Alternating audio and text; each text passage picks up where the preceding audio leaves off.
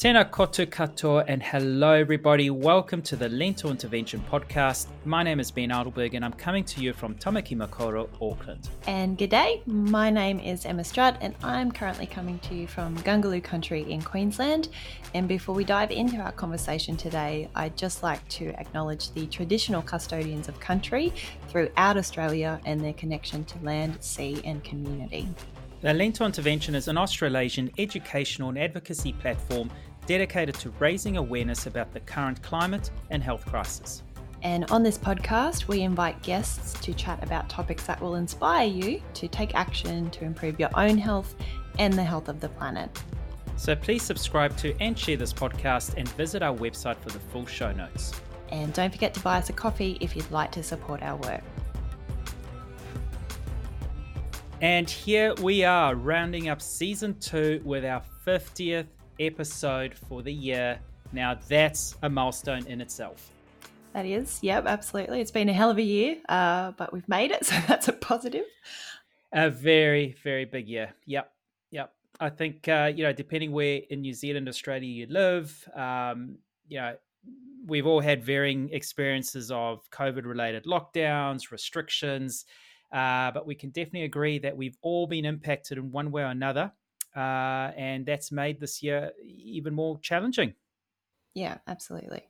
Um, but I think it has been a privilege to be able to put out 50 episodes for our community. We've got a wonderful little community of supporters, and I'm just so appreciative of that. So that's kind of been uh, one of my guiding lights this year when things have been a bit rough. Yeah, so I think you know we can start off with a, a big thank you to our listeners. Um, you know, they're not just listeners; they're supporters of the show. We've we've had a lot of uh, coffees bought for us to help support the show.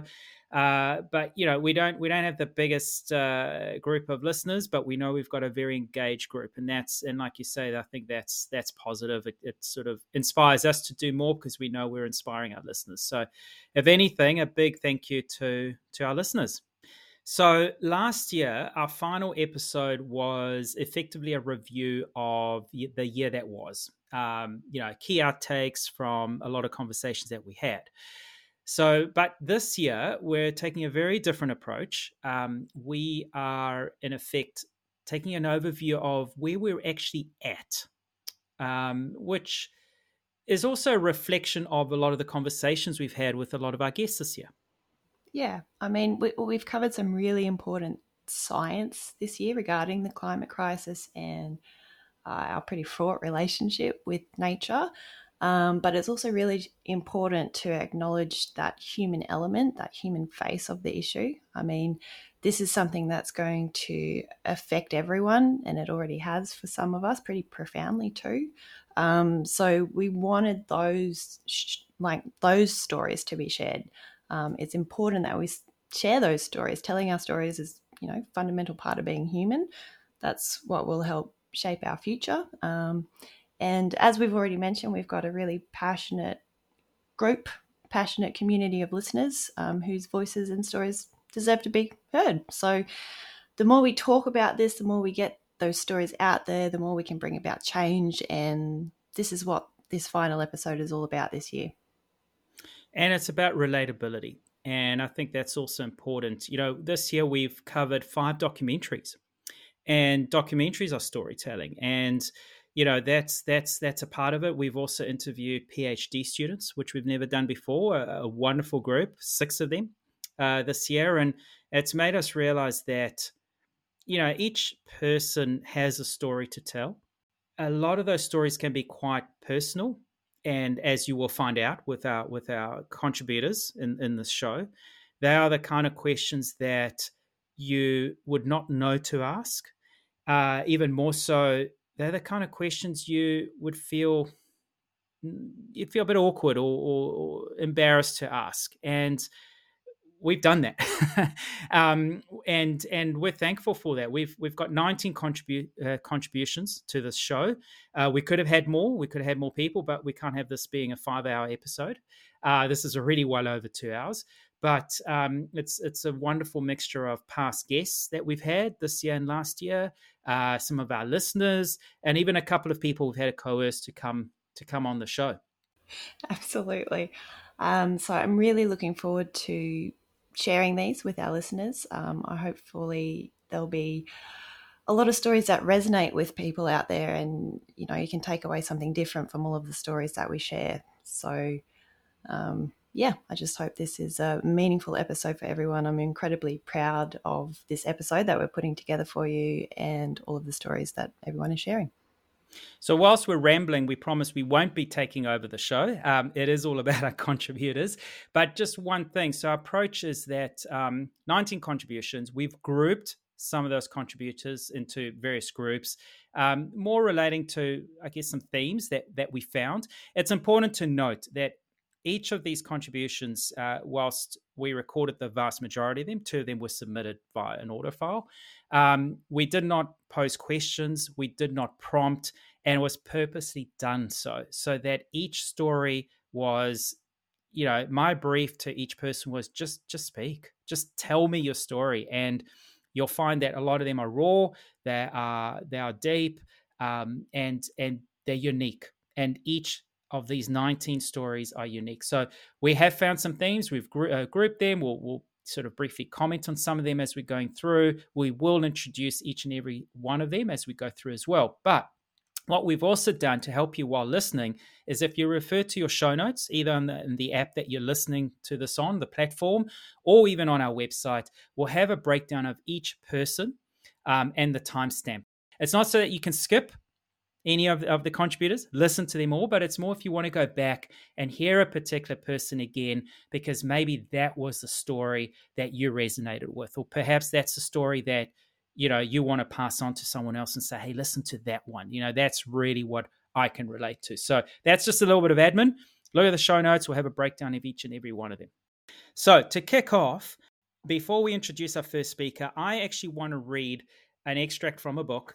Um, it is um, actually she is one of our contributors and she will be a little bit later on. Uh, sally gillespie she authored uh, climate crisis and consciousness. We have interviewed her earlier this year. We've spoken about the book. It's on our recommended reading list. But to kick off and set the scene um, i'm going to read a part paragraph sally i hope you're okay with this uh, from the introduction in her book and this will like i say set the scene. Eco anxiety eco grief and eco despair are commonly acknowledged and written about in the more progressive media outlets. However, the problem for many of us remains that initiating and sustaining conversations about climate crisis is difficult. Sex is an easier dinner table uh, topic than melting glaciers. Too often, the conversation halts with uneasy jokes about rising sea levels and a quick change of subject. People are left stranded, often not knowing what to think because of the lack of opportunity to talk freely about the confusions, fears, frustrations, and griefs that are part of the climate crisis territory. When non engagement becomes the norm, it not only stymies action, but also stifles a liveliness that springs from consciously engaging with the world as it is and ourselves as we are. So, on that note, Emma, who's our first contributor? Yeah, so first up, we hear from Megan Grant, a past guest of the show. Megan is an environmental scientist currently undertaking her PhD with the Adrift Lab, and here she shares a very powerful story of eco grief and what her future now looks like in this climate change world. The climate crisis facing the world right now impacts us all in a variety of different ways.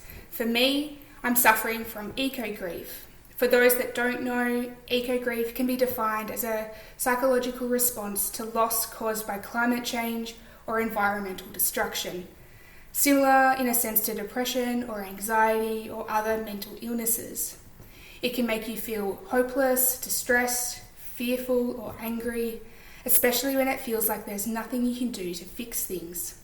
Of course, I feel all of those things often on a daily basis. But there's more to it than that. Eco grief has changed my perception on one of the biggest themes that almost all people go through.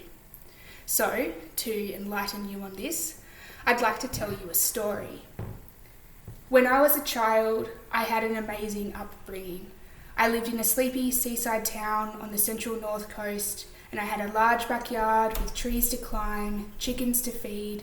I had a dog and a cat, I had a sand pit and a treehouse, a swing set, and a trampoline. My brother and I rode bikes around the streets and would venture into the bushland at the end of the road we lived in. We would create little bushwalks and pretend to be rangers or mountain bikers or adventurers. Of course, all of this was possible because of my parents. They were and still are incredible. They'd take me to soccer practice, circus school, cello lessons, music camp. We'd go on bushwalks, road trips, nights away, even a few overseas trips. I went to good schools, my parents cared about my education, they'd help with my homework. Mum's an amazing cook. We'd always have homemade biscuits, slices, and cakes in the house. Mum taught me all that I know about cooking, as well as sewing and other homemaking activities. My dad was great around the house. He made my brother and I a tree house. He taught me basic woodworking skills. He taught me how to sail. But most of all, my parents are kind, caring, and loving. So, as a child, my opinions on parenthood were 100% influenced by my own parents. I wanted what they had. I wanted to be the perfect mother to my very own child. I wanted to teach and nurture a child in the same way they nurtured me. I remember thinking of the, the sort of parent that I would be how I would be loving and caring and open. I thought about how many children I wanted, one at a minimum, but so that the first wouldn't get too lonely, I'd have another, maybe two years apart, so that they could be friends and develop social skills outside of school and play with each other just like my brother and I had when we were children. I wanted two girls, but really, I would have been happy with whatever. I remember in high school, around grade 9 when I wrote a list of names that I would like to call my children Joanna or Cassia, Finn or Bo. When I got older, grade 11 and 12, and then into un- university, where I studied a degree in environmental science, continued on into my honours, where I studied plastics in seabird nests, and then into a PhD where I now study the impacts of plastic ingestion on seabirds I began to learn more about the world and what was happening to it. Climate change, biodiversity loss, pollution, famine, overpopulation, the list goes on. That dream of being a parent slowly slipped out of my grasp. Slow at first, like I was trying to suppress it, like I didn't want to listen to the rational part of my brain but deep down, I knew that being a parent was no longer becoming a realistic idea. With all that I knew about the world, how could I responsibly bring a child into it? How could I subject an innocent child to what we are already facing now, but on a scale much worse than what we currently know? How could I responsibly bring a child into a dying planet? It would be irresponsible of me to do that. I would be an irresponsible parent. One that didn't care enough for their child and their future. One that was selfish, putting my want for a child above their needs as a human. I often wonder what would have happened if I had become a lawyer or an accountant or gone into any other profession other than environmental science would I still have had that same conscience? Maybe I would have been naive and ignorant about the world's increasing problems and blindly had children, only learning about the oncoming destruction much later, too late. Even now, if I were to drop what I was doing straight away and go back to square one and start learning something completely different, take on an entirely different career, something far removed from environmental science, I still wouldn't be able to go back to before, to that blind ignorance. I can't turn away from what I already know. I can't turn my back on the planet. So, I'm not having children. I won't get to be a mother. I can't live out my childhood dreams and have the two children and perfect life that I always thought I'd have. Deep down, there's a tiny part of me that still wants that life but I can't bring myself to honour that. I can't do that to them. It's not that I don't want children, I do. There are times when it hits me so hard it stops me in my tracks. Last weekend, I had just finished cleaning the house and was getting dinner ready and thought to myself, this is what my mother did. I would probably make a good mother too. But then I stopped, the smile that had formed from that thought faded from my face, and a pang of sadness washed through me. This happens often. So it's not that I don't want children, it's that I have chosen not to have children. Am I envious of others who have children? No. But maybe I'm envious of their reckless abandon, to their blindness towards this issue, or to what they don't know, and what I sometimes wish I didn't know. It's strange talking about this to all of your listeners, to thousands of people I don't know. I only told my parents about this a few months ago, even though I've known this for many years now. Why didn't I tell them sooner, you may be thinking. I didn't want to disappoint them. I didn't want to break their hearts.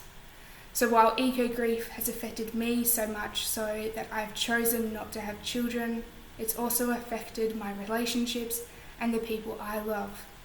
It's slowly spreading like an untreatable disease. Some people may think that my ideas are too radical, or maybe that I'm being too cautious. Maybe I am, but you know, maybe I'm not at all. Either way, if you want kids, go out and do that. I'm not here to stop you. My goal of sharing this was not to change your opinions, but simply to voice my own. As I said earlier, eco grief can take many forms and can impact people in many different ways. And this is what eco grief has done to me. So, our next contributor is Dr. Mike Joy, someone you need absolutely no introduction to. We've had him on the show a number of times. He is a senior researcher at the Institute for Governance and Policy Studies at the Victoria University of Wellington in New Zealand. And uh, here's his story. I kind of I live in this world where I'm torn. I, I I have a lot of guilt because of the lifestyle that I've lived and the age that I am, and that I live in a comfortable house that I own I don't drive much anymore. I don't eat meat. I've kind of made the changes, the easy changes, I guess.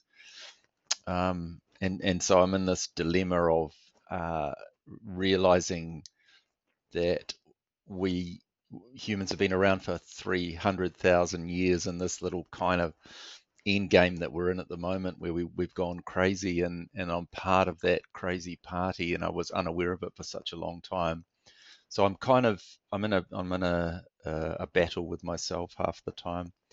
Um, I've just had a I've just had three days working on a an old wooden boat, 89 year old wooden boat that I own, and and um, you know the the pleasure of being able to do some hard physical work on that. We've got it out of the water to to do its annual kind of maintenance and and just to rest my brain a little bit from having to deal I mean, the trouble with being a, a, an environmental researcher is that your research always you're always you know having to deal head on with with what's happening on the planet.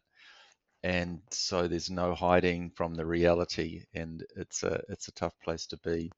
And so I do need that space away. I do I don't think I could live I don't think I could survive without this old sailboat and being able to get out on the water and something happens in my head, a switch switches when I sail out of the harbor and get out on the ocean. And, and yeah, luckily I can, I think it's because I have to deal with the reality. It's um, pretty wild piece of water around the Cook Strait. And so my brain has to switch to a different mode into a survival mode, I guess. And, and that, and, and that helps me to get by. Um, that's, that's just kind of how I, how I survive, I guess. And not everyone can do that, but I guess everyone has to have a has to have a um, uh, an escape me- mechanism, something that takes them away from this stuff because it is it is hard work and it's it's something you can't unknow once you know it. And and I guess um, that's that's the personal space for me is is just trying to trying to live with myself and and in some ways become a um, uh, like a, a I'm at a you know I'm at a football game. I'm I'm in the crowd, pulling back and just watching what's happening rather than feeling like I'm out there in the middle playing the game is important as well. And it, it, it's bizarre, but it's um, taken away some of the anger and and uh, intensity of my anger about the state of fresh waters in New Zealand to realise that there's much bigger issues, and I can, yeah, it's it's pretty weird that that that, that, that something that's even worse than that um, can kind of um, make it easier for me to deal with those kind of issues day to day. Um, and I, I really, you know, I'm I'm I guess in a fortunate space of being being um, childless, um, which was kind of a decision that we made not to have kids because of knowing what was happening on the planet.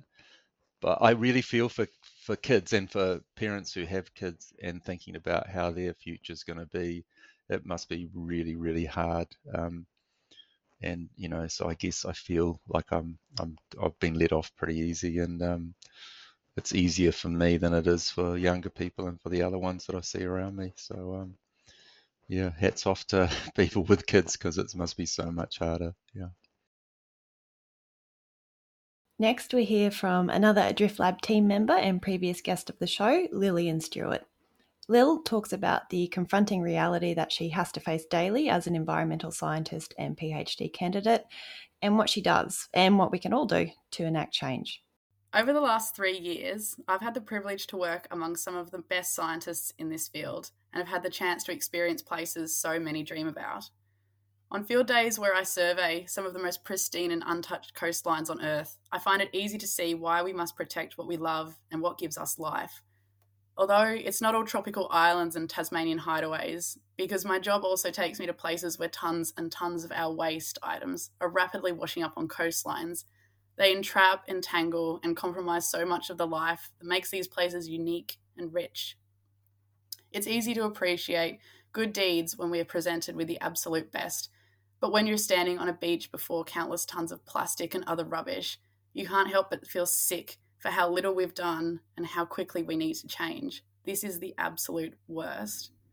I love my job as a researcher with all my heart, but I won't shy away from admitting that I experience a lot of ecological grief. When deciding on what to talk about for my climate story, I wasn't exactly sure how to tackle it, but everything I came up with led back to the same single thought in an age where we face a growing number of global problems, I firmly believe that we as individuals can also achieve so much to be part of the solution.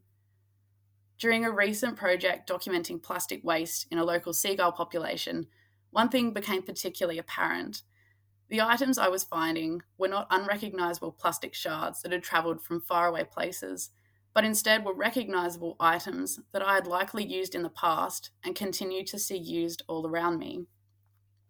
I was working with unnatural items that could have very well come from myself or the people around me, and this led me to be even more mindful about what I consume and my behaviour around actually being responsible for the fate of what I use.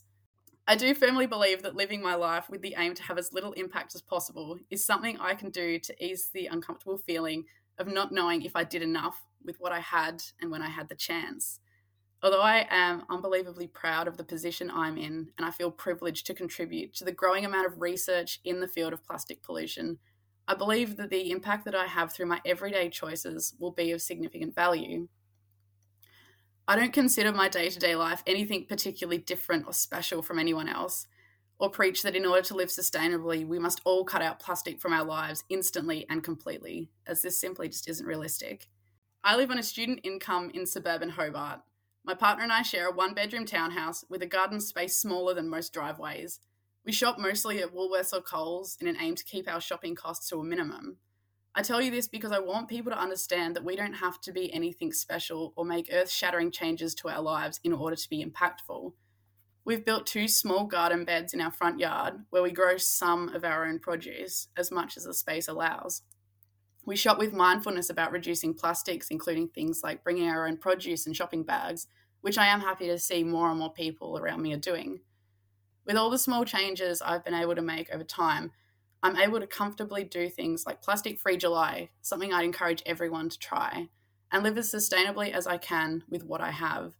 Although I still drive the car I first bought after high school, I aim to make my next one electric, and I've been saving towards that goal for a little while now.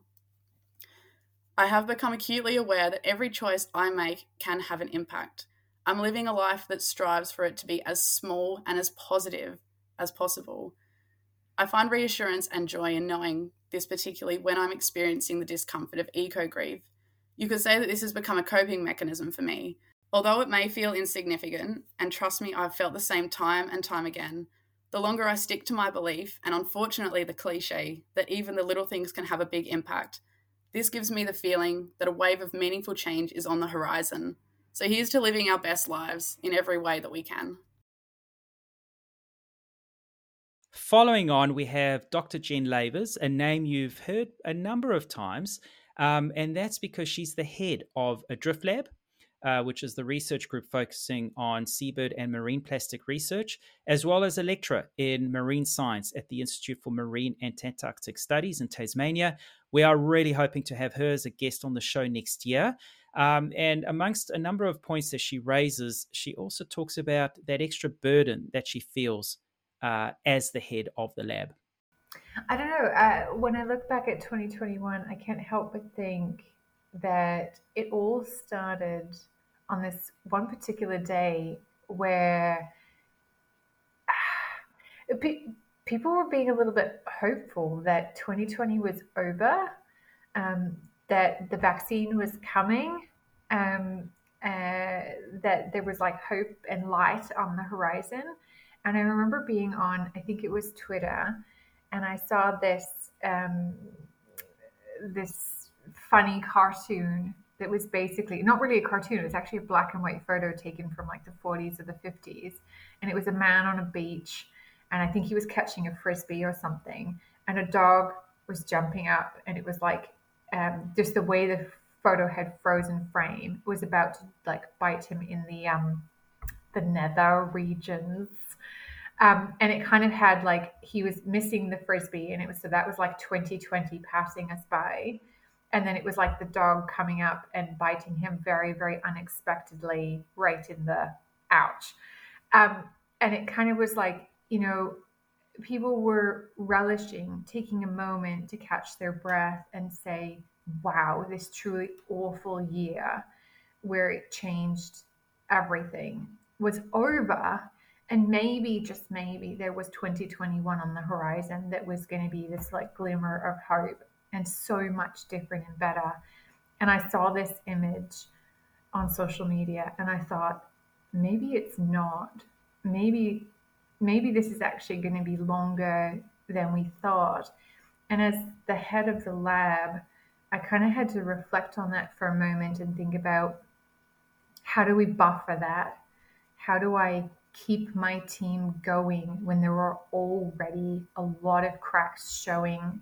There were folks who were coming to me on a very regular basis indicating to me that they were really struggling to keep that momentum up to feel motivated to feel inspired to do the things that that matter and make a difference and um, I don't know why that sticks with me, but that was like really, really, you know, like a week into 2021. And I just kind of had this moment of maybe this won't be different. Maybe this will be more of the same.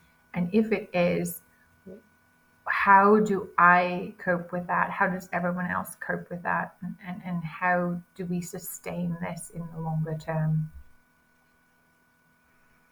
That's where my story for this year begins. and it kind of has been that year of it's been a year of sustaining and surviving and trying to find those moments of resilience and figuring out what works in the new i don't even want to call it the new normal because like none of us hope it will stay like this um, but it has been really hard. Um, and it's magnified a challenge that I've always um, that I've been really grappling with for a number of years now, which is, you know, this was this was my hope, this was my dream for myself was to one day have my own lab and to recruit like the best and the brightest, the next generation of young, up and coming, inspiring scientists, and to play some small, minuscule part in in giving them the tools and resources and skills that they needed to go out into the big blue world and and make a difference. And it's been a real reckoning and a, and a real, real genuine struggle of mine over the last um, 10 years or so to realize that I still think on some level I do that, and I certainly try really hard. But on other levels, the projects that I run and the topics that we deal with um, are really devastating. Um, marine pollution uh, and and and the prospect for our marine environment is not a rosy outlook. And so, what it basically means is like everything you're reading each day, everything you're talking about in your lab group meetings, um, everything you're writing about and talking about at conferences and stuff is generally fairly negative in tone. And how do you counterbalance that? There's so much you can try to do um, that I can try to do to keep my team's spirits lifted. But the fact of the matter is, is that the, the negative and the sad stuff, no matter how hard I try, and I do try, the negative greatly, greatly outweighs, you know, my what often seem like pathetic efforts to keep people's spirits lifted. Um, and so that was already really challenging for me. And I was kind of reconciling the fact that I had this dream of the perfect lab and inspiring the next generation and being part of that process and seeing my young students go out and prosper and be part of the world. Um, and then I had to deal with the reality of working on this topic and in this discipline, and maybe that wasn't going to be what I thought. And then 2020 happened, and then 2021 happened and now we're looking down the barrel of 2022 and i just don't know anymore. Um, and i feel like that's really all i can and am willing to say is like i just don't know and i feel an incre- incredible sense of powerlessness. And we keep coming back to one thing which is good science only really happens when you surround yourself with good people. When things get this uncertain, this shaky, this hard, this unpredictable, you just genuinely don't know anymore. You come back to the core of things, which is good science, has the best possible chance of happening when you're surrounding yourself with good people. Other things you probably can't control but the people you surround yourself with, maybe you can. And so that's where we're at. That's who we are. Next, we hear from Professor Corey Bradshaw from Flinders University, whose main research focus is global change ecology. We've been incredibly fortunate to have Corey as a guest on the show previously, and here Corey discusses how he and his family deals with humanity's potential ghastly future. Corey Bradshaw, Flinders University. I'm the Matthew Flinders Fellow of Global Ecology here on Kaurna Land in Adelaide. Uh, obviously, working in the biz of global environmental change, and when I mean change, it, it basically means bad. so, very few of the things that I study are going in the right direction. And the right direction, of course, is uh, you know fewer extinctions, not more, and climate mitigation, not worsening climate, and um, l- more political stewardship, not less. And we don't see any of that. So, for many years, I've struggled to find a balance between work and and my personal life and my family life, and I failed catastrophically to the point where I suffered a series of quite serious depressions um, that were brought on in part by my my my job. and you know I've I've dealt with that. I've sought help. You know, medication was involved, and you know, I feel that I've got some semblance of stability now, and I deal with that in, in various ways. I mean, I have a small farm, so that takes up a lot of extra time. There's a lot of physical work. We make wine, uh, my wife and I, and uh, that creativity that has nothing to do with science or politics or anything else is is a way I can kind of escape. I do I do uh, mixed martial arts and that is kind of like meditation for me because during those periods, and I train, you know, five times a week, I am not thinking about anything but the training, the technique, and that really clears my brain and uh, allows me to come down from the angst. I, have also, you know, done some silly things like I've stopped listening to the news, even the even the good news, because I'm bombarded by that anyway through social media, but you know, just listening to the radio, I find quite depressing. Um, it's not just because of depressing reporting; it's because we're not actually seeming to recognize all of the elements of this complex adaptive system that are creating the perfect storm of inability to deal with the problems that are that are accelerating. Um, it's going the other way, and we have more and more problems. But we have less and less political will and capacity to deal with them. And I find that very discouraging.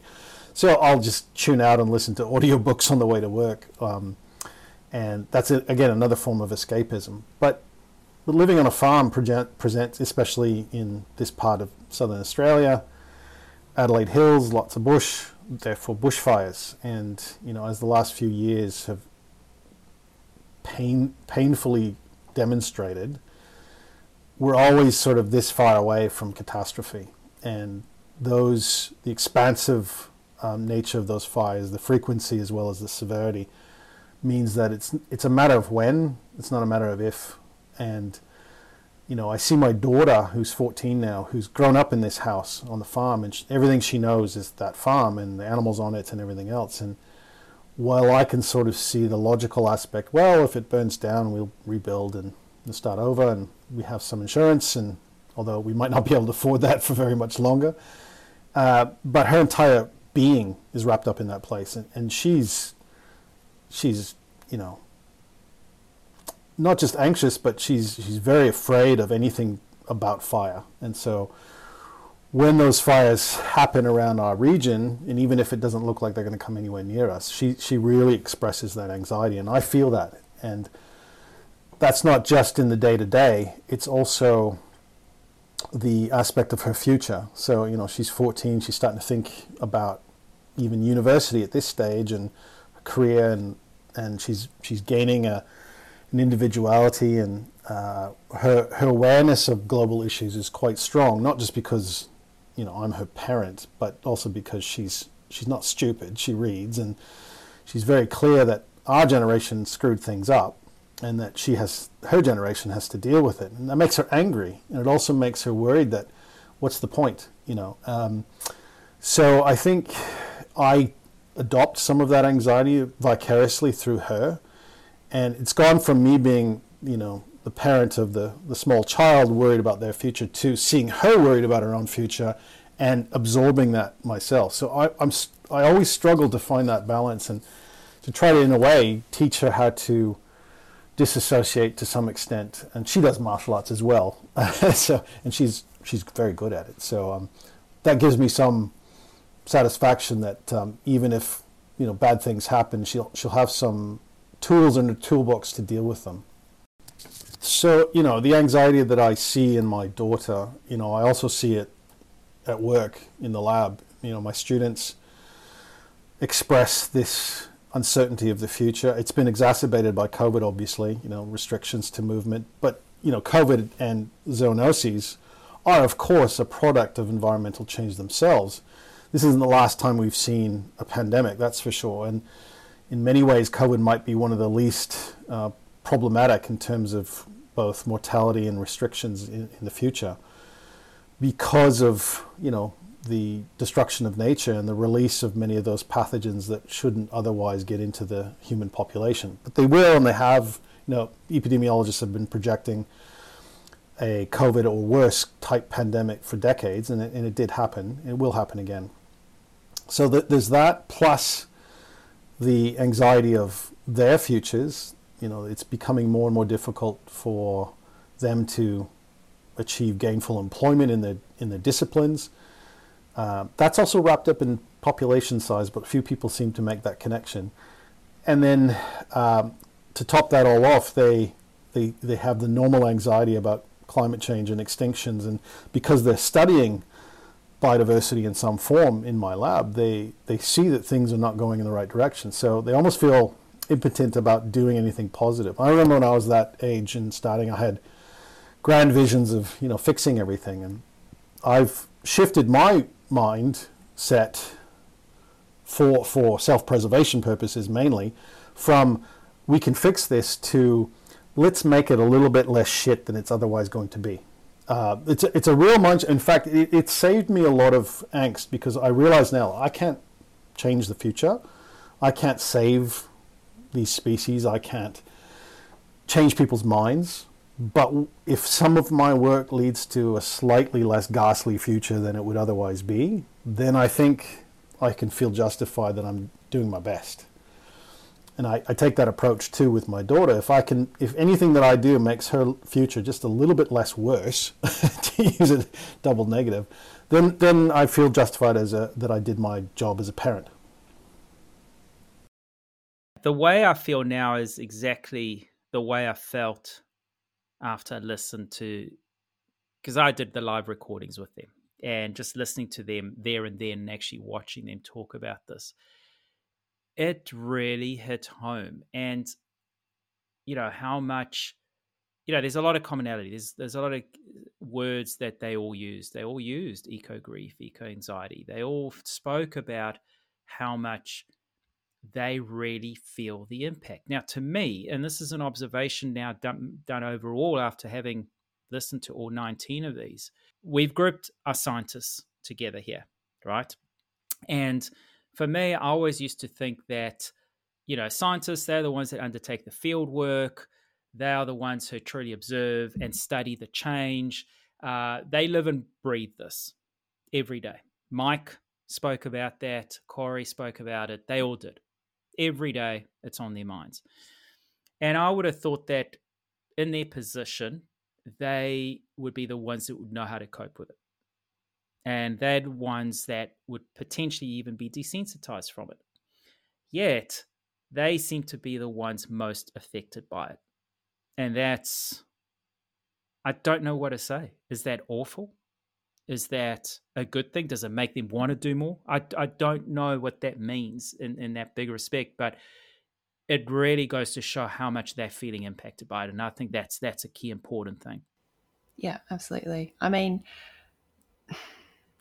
to be a scientist and they're at the coalface of these issues and they've been ringing these alarm bells for so long and to not have anyone listen to them. I mean, we've heard them, right? We've heard the alarm bells, but we haven't really listened to them.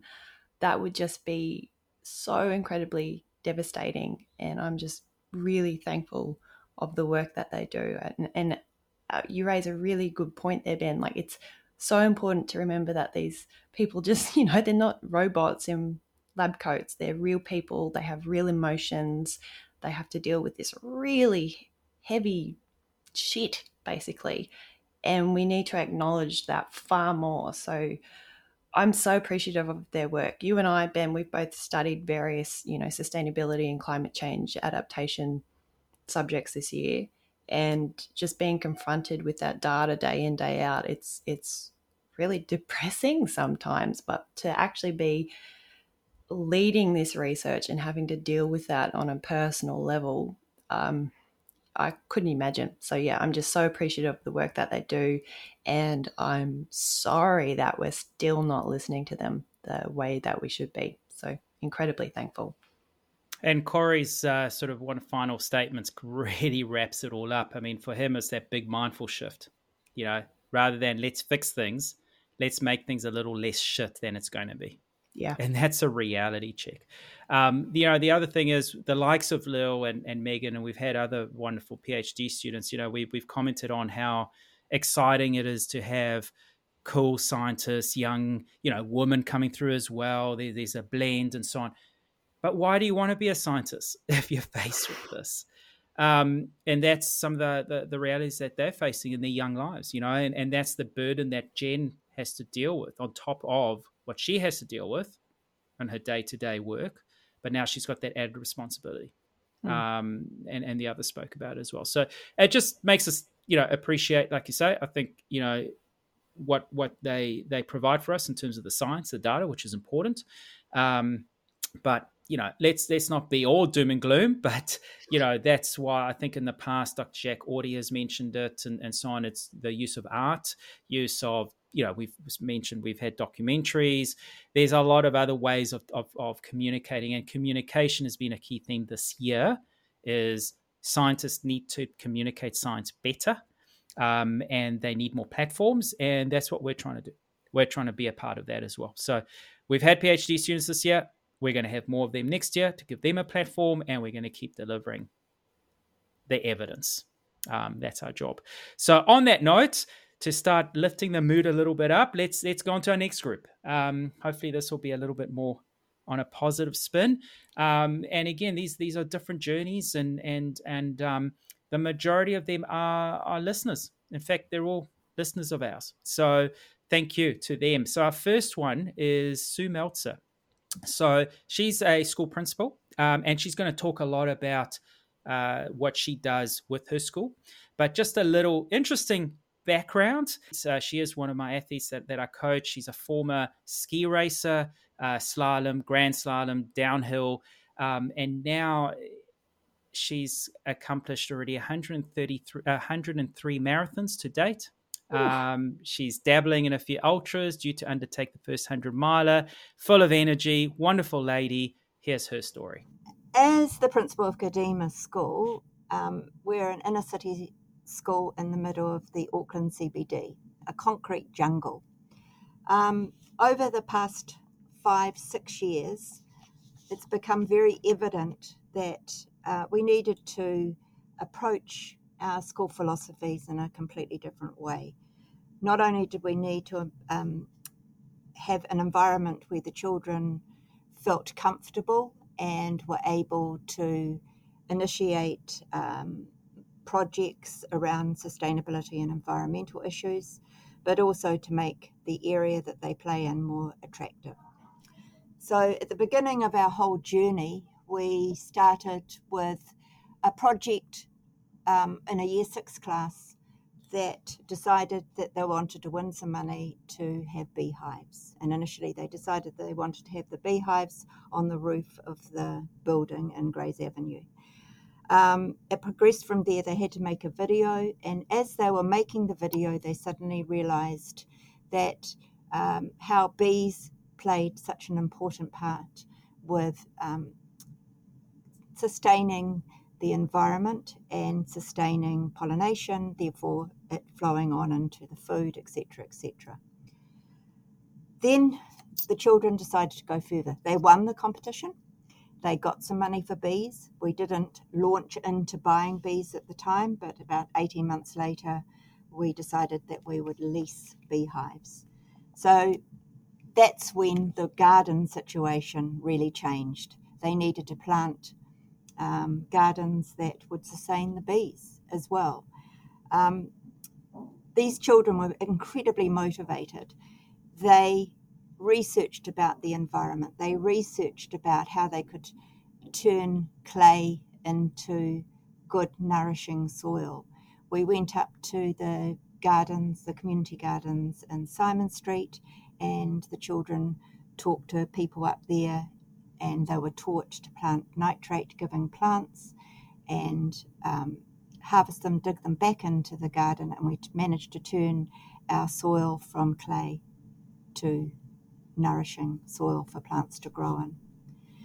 One of the big things around um, Jewish philosophy is a philosophy called Tikkun Olam, which is meaning in words saving the world. So you can do this as far as um, saving the environment or helping humanity, full stop. Um, we saw this as a good lead in for our children to um, uh, link their environmental issues back to their culture and realise that actually environmental issues go right back to Israel and how right back to Torah or um, the Old Testament, and how some of the um, passages tell us that we should save trees, trees are important, they give us food, they shelter us, and they're just good for the environment. So that was a key underlying philosophy for our school to continue going forward. Um, our garden project was ongoing with a core group of um, children leaders. Everything around our school is led by children. It's um, uh, student led um, projects. The staff sit aside, they guide, they plant little ideas every so often, but the children need to pick this up and run with it themselves. And then they truly understand. They they they make mistakes. Sometimes things don't work, um, but that's the way it is in life, and they learn from this. Um, a couple of years ago, all the environmental pro- protests um, were happening around the world, and lots and lots of children uh, were going to these protests and protesting against um, uh, climate change, which was a good thing. But as, as part of our school philosophy, we decided that yes, fine to go along and protest, but if you don't actually understand what you're protesting for, then why are you doing it? Why are you going through that process to go down with thousands of other youth and saying, we want this, we want this, if you actually don't know how to action it yourselves? So, this is another reason why we have become really strong in our teachings to do with sustainability and environmental issues in our school. We want to have our children empowered, we want our children to understand, and so that they can feed that forward into their families and also when they have children themselves, they can um, action their children as well and truly understand.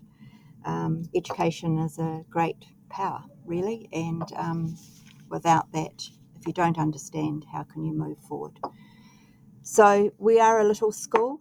We do um, hit very big. Recently, we uh, were finalists in the Prime Minister's um, Awards, which is quite a big deal in New Zealand. And uh, we were entered into the sustainability and environmental section telling our story over the last six years from turning our school from a concrete jungle to this vibrant um, school that not only um, talks about environmental issues and sustainability issues, but actually lives it.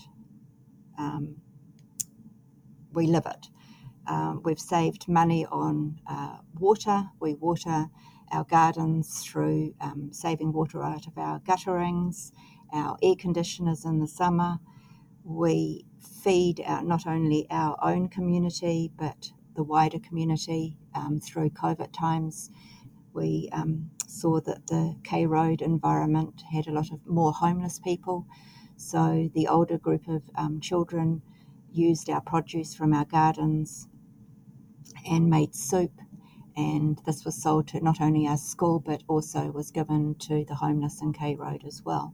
Really good ethics for children growing up to realise that it's things are not just handed on a plate for you, and this is a form of sustainability as well. If you can't sustain and look after your own and your community around you, then you can't really um, save the world. Full stop. Um, but as far as technology and those sort of things go, we recycle bottles to use for watering. Uh, the children use uh, methods of propagation. I've talked about um, putting back into the soil. One of the um, Jewish philosophies is every seven years we have shmita, which is um, replenishing the, the land, um, let it lie um, and give back to the land, so not always taking, taking, taking. This really um, links into our Maori culture as well. Um, so the Jewish and Maori um, philosophies link really, well, they segue together really um, about giving back to the environment and not always taking. Um, we also recycle all our um, waste. Um, we make compost. We've got worm bins. Um, we were initiated um, into the bee projects in Myers Park, and we linked with um, Auckland Girls Grammar at that time and designed the bee gardens down there as well. We've also extended our composting out to not only our school community but our Jewish community and the wider community, and we have florists delivering all their offcuts, um, and we bought extra composting bins. Uh, we sell our honey, we sell our produce, we sell our compost, um, and we give back a lot to our community and our Road community and the City Mission as well. Next up is another of our wonderful listeners, Matthew Day. Matthew is actually one of Ben's athletes and has been a really great support of our Athletes for Nature campaign. So thank you very much, Matt. Um, here's Matthew discussing the changes he's personally made to care for our planet and how that actually came about. My journey started probably about five years ago. Um, at the time, I was the typical meat eating, meat with every meal kind of person. Um, but unfortunately, my wife was diagnosed with bowel cancer. Now, she grew up um, on a dairy farm in the Waikato. Um, so uh, she was uh, of what you can imagine meat with every meal, home kill, um, dairy, lots of food like that. Um, and so when she was diagnosed with her uh, bowel cancer, um, you start looking into things a little bit. You know, you start doing reading into cures, therapies, things like that. But actually, what I discovered was um, all this information about the possible link between um, red meat and uh, the effects bowel cancer, things like that. And so that's what first alarmed me, I guess. Um, and from there, I just kept reading and kept reading. Um, and I went down a, a, bit of a rabbit hole, I guess. And from my initial um, interest in the cancer link side of things, it developed into a more broader environmental thing um, of deep care for the planet. I have a son who's 13 now, um, and it brought home a lot of uh, sort of worries for what the life he's going to have in the future. Um, I was interested in your. Um, you did a podcast. Um, I forget the name of the person that you did it now, and that you did talk about uh, climate grief, and I didn't know something like that actually existed. But I think um, having listened to that and having thought about that, I understand where that whole idea is coming from of worrying about the future and going through these sort of sad moments of you know what what on earth can we do? You know what are we is it just all futile? Um but you know there's i try and be positive about it. Um i've been vegan now i think about two years now i've been fully vegan. And by default Mel, my wife, and William, they've kind of become vegan. Uh, William's definitely a meat eater. Um, can't stop him, but like I say, by default, he's probably become almost vegan. He gets meat where he can. Um, he still has milk on his cereal, but I'm working on him. I'm working on him, so maybe something will rub off. Um, I hope he understands why we we're going vegan. We talk about it when we sat around the the table. Um, you know about the reasons why we don't eat meat, um, the reasons why we do simple things like picking rubbish up off the beach. I live close to close to the sea here. I'm an ocean swimmer. I try and swim every day that I can, um, but I see every day, every time there's a tide that comes in, I see all the new bits of plastic and bits of rubbish that get washed up on the beach, and I, when I get out of the water, I pick it all up and take it home and put it in the bin. Um, so I physically get to see that kind of side of things, and it's only on one little tiny beach, and it's every day there's a new uh, dumping of uh, rubbish that comes in. Um, we took William out on your plogging day, Ben. So we got William to come out. You'll have seen the photos. So William came down and he helped pick up the rubbish, and he actually quite quite enjoys doing things like that. So I think there's a, a love of the outdoors that's instilled in him by doing that, and he goes along and he's quite happy picking the rubbish up and just generally being in the outdoors. So I hope he appreciates the environment and the need to protect it um, and that he'll carry that torch that I've sort of started going forward. Now, whilst there seems to be a bit of a trend, I promise this is the last one, but another of my coached athletes, uh, Cecilia Rodriguez Gomez, uh, she is from Mexico, uh, but she is um, currently in New Zealand uh, studying uh, for her PhD in geo- geothermal energy for exploration down in Palmerston North. Um, and uh, actually, by the time this is published, she's probably just gone back home. Uh, so, yeah, here's a fascinating story about her journey since she's she's grown up and and kind of decided what she's always wanted to do, and that is take action and inspire others. So my name is Cecilia Rodriguez. I am from Mexico, and I guess I've always been a problem solver uh, since I was a kid. Anything I could helped, I would just do it. And there was a river in front of our house. And with me and my little kid neighbors, we would do a cleanup every month. I would also be the kid that would pick as many street dogs as I could and fix them up and find them homes. So I guess I started um, escalating into that. and uh, during my undergrad and high school, a little bit as well, I started joining international conventions and models of the UN and uh, international events that would allow me to see what was happening in the world, what other people were doing to help in all the ways. Like to me, wasn't at that point it wasn't really specific. I wasn't just interested on humans or on animals or on, you know medicine or energy or the food chain. It wasn't really specific. I just wanted to know about it all, and I wanted to know um, where my place was, I guess, to help. So I've also always been very hands on. So I started a career on engineering, geophysics, and I really liked uh, geothermal energy. So that's where I took my path. And I realized that after all these international conventions and talking to people, that as a society, we're always going to need more energy, um, regardless of how well or not we take of nature hopefully will go well. But we'll always need more energy so we need more sustainable sources of energy. So i decided that maybe that was my place. So that's one of the parts of my phd i'm studying uh, geothermal energy for like exploration.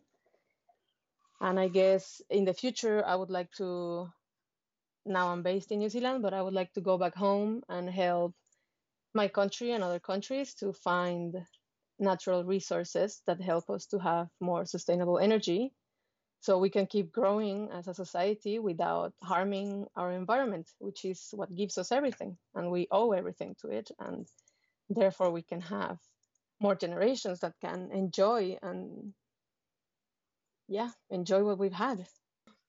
Um, another part of my story is uh, i found that i had to be true to what like uh, preach what you say or do as you preach. I don't know exactly how that uh, saying goes in English, but um, so I'm also a plant-based person. I I started because of the energy reasons. As you can see, my path uh, of learning about energy, I could see how it was an enormous waste and it was ridiculous the way we produce food and we didn't need so much meat and dairy and eggs and everything. So that's how I started. But then I learned about the health benefits. And somehow the full circle closes when you just know and therefore you are responsible. To me, just by knowing the suffering that animals go through, the horrible system that we have in place to get a couple of minutes of pleasure on our taste buds is just so sad and the whole circle to be a person that cares about the planet and about humanity living in the way we're doing it and enjoying the planet we have that was the full circle. I also had to be plant based and I had to respect all the other beings in every way possible. So it makes me feel complete. It makes me feel that I'm actually doing as I say and that I'm leading by example to other people and to other generations um, and even older generations as well. Like everyone can be an example and everyone can inspire others. So, and I feel super good. Not only my body feels good, but my mind is at total peace. So that's that has been another big part of my story so far. Next up, we hear from the fantastic Jez Francis, one of our long-time supporters who we're very thankful is part of our TLI community. Jez is a music therapist who's made a number of personal changes in recent years for personal and planetary health, and he wants to inspire others to do so as well. So here's Jez's story. My story is I grew up in the in the UK in the northwest of uh, uh, in Cheshire area, and it, the lifestyle I had was a kind of rural one, and we we went into the village with my mum and we went to the meat shop and we went to the vegetable shop. And it kind of predates supermarkets. And we grew bits of stuff in the garden.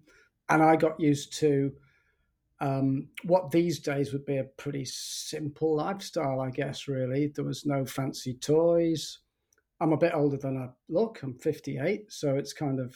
Um, uh, it, in and in those days, it, it, just wasn't those options for all the things that kids have got now weren't there. So I grew up with that, and really, my story is that since kind of um, I think the starting point perhaps was when I was probably I think in 1981 I drove to Glastonbury to watch the festival, and in those days it was a CND festival, and for campaign for nuclear disarmament, and um, we were living in a sort of era where um, the world was living with this kind of escalation and the arms race, and, and we're still in the Cold War effectively. And you know, I I remember conversations around um, you know genuine conversations as students we used to have university about the four minute warning. What are you going to do with your four minutes? That that you know the UK was gripped in that. Really, it was a it was a common discussion.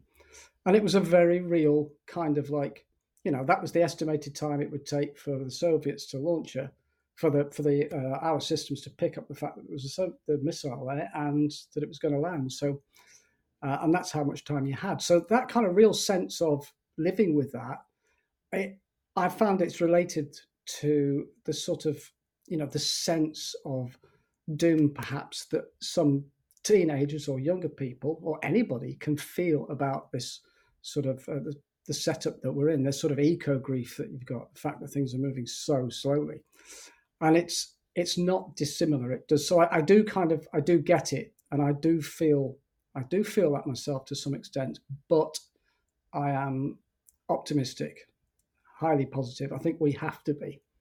We have to be. Um, so I my approach through all of this is um, to be like that and do what I can to make change. Basically, I've had a growing awareness all through the Thatcher era, through Reaganomics, where, you know, sort of it feels to me that greed was normalized, legitimized, legislated for, or not legislated um, accordingly. Um, and so I feel an onus of responsibility to certainly to my kids because I think, you know, my generation and previous generations have done a lot to get us to where we're at. Uh, and I can't look my kids in the eye or my grandkids in the eye and say, you know, I didn't do my bit. Um, and I'm a big believer. Uh, I'm a big fan of the um, the sort of the seven generation principle. You know, the mistakes and the um, the positive things we do, um, and our choices and behaviours are all resonate down through the generations and will resonate forwards. And the change, the positive changes we need to be making now, uh, have to be we have to be thinking about three, four generations ahead, at least seven generations. Um, so I, I, feel a responsibility to kind of do that. Um, and that's where that's where I've arrived to in my head. So at the moment, so I'm uh, I'm spending more and more time um, and investing more and more energy in finding out about uh, current technologies, what I can do um, to bring about change. So, for me personally, one of the biggest uh, effects of climate change has been a real, real reappraisal of my, um, not a reappraisal of my lifestyle, but a sort of a confirmation of the lifestyle that I've been kind of moving towards anyway. I've just become more hardcore about doing things that I've always kind of done, you know, absolutely minimizing water and energy use. You know, where I've got to the kind of stage where I sort of, you know, when I turn the light switch on, I'm just counting carbon. Everything's got a carbon cost. It doesn't matter what you do. It's so you flush the toilet, it's a carbon cost.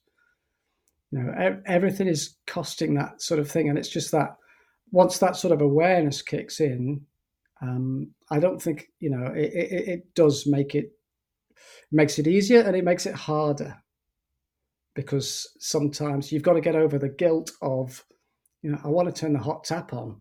You know I know that it's cost us X amount of um, carbon to to generate that electricity to pump it down the line here, clean that water, get it here for me to heat it up again. You know, um, and just that whole chain of energy um, and those system blocks that are all in place to make that sort of happen. So, uh, an awareness of that is probably a, a, huge thing that is there now. But t- to some extent, you, have got to live. You know, you you have to kind of you can't make you can't live as a hermit, and um, you you have to have some um, some sort of um, pleasures in life, I guess.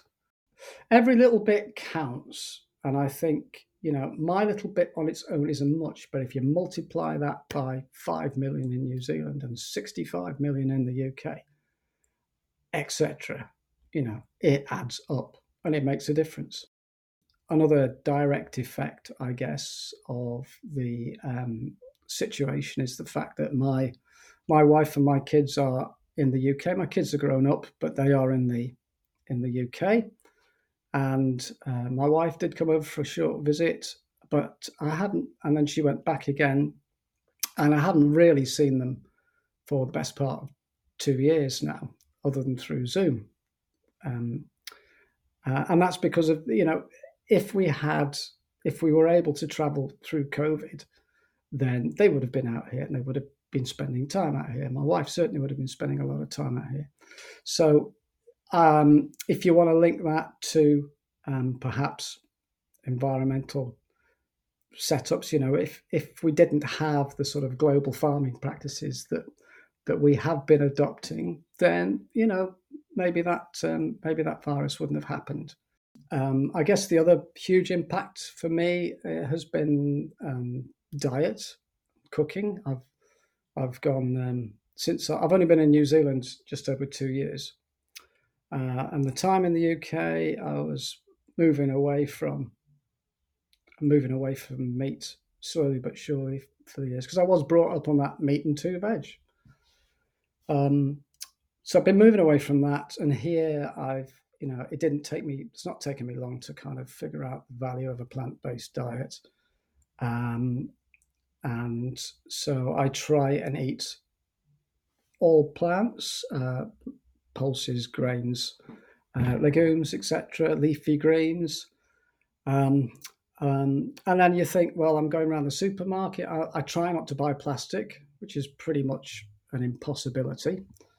Uh, I try not to buy food that's wrapped in plastic, um, but I'm hopeful that we can we can do this and leave something that's worth leaving um, to our kids and their kids.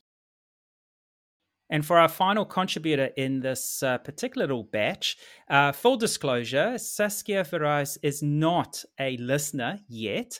Um, actually, I approached her to contribute because I felt she was going to have quite a lot that she could really share with us. Uh, she's got over 25 years' experience in various international senior and executive roles, including Chief Responsible Management Officer for Tourism Holdings Limited in Auckland Um, and currently, and this is how I met her, she's the Sustainable Futures Advisor at the Mind Lab, where I've just recently completed a micro credential course in leading beyond sustainability. So here's her story about how she came to be doing what she's doing now through her whole life journey. Okay, so so talking, I'm thinking of talking about why I care so much. I think in in regards to why why am I why where I am in regards to the um, everything I do is around um, trying to preserve a future, really. And I do this work wise, I do this personally.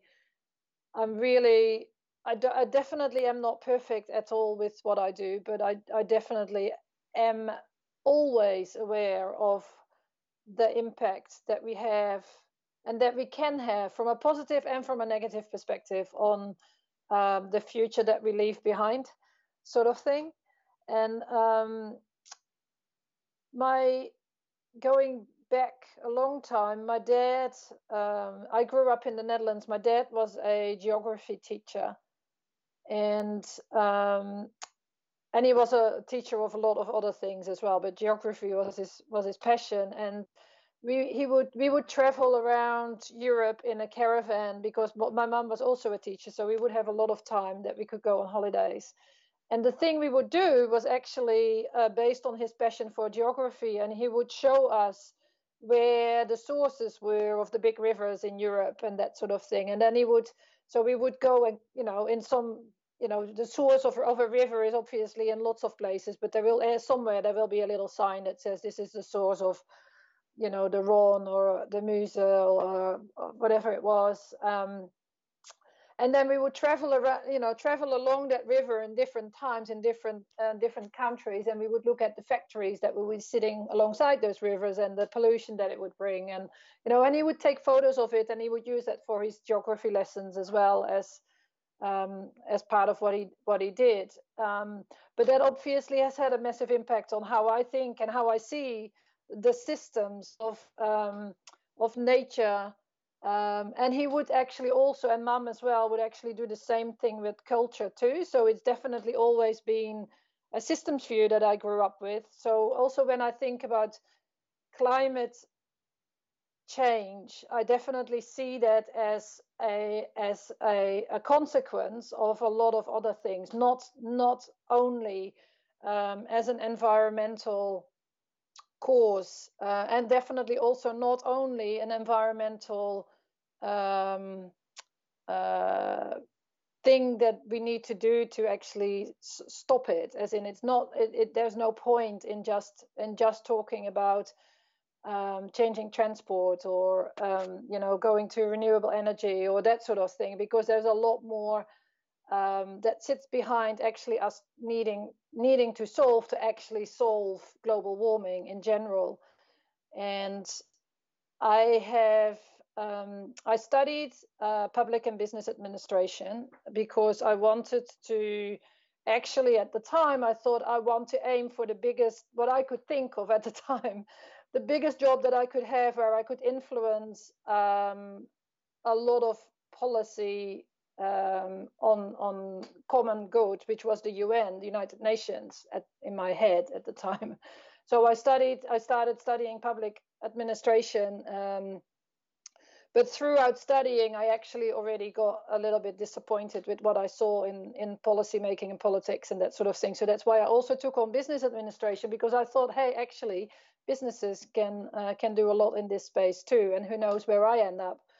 Um, but I did read as part of one of my papers then um, our common future, the Brundtland report, and um, which you know says a bit about my age. This was it, it hadn't it hadn't been that long that it had come out at that time, so. Um, but but that said so much the back then already, as in how we should be thinking to preserve, uh, to do what we do now, without impacting what is what, what is happening in the future. And um, whilst at the time I didn't realize um, you could actually do that fully as a career to actually you know help help that.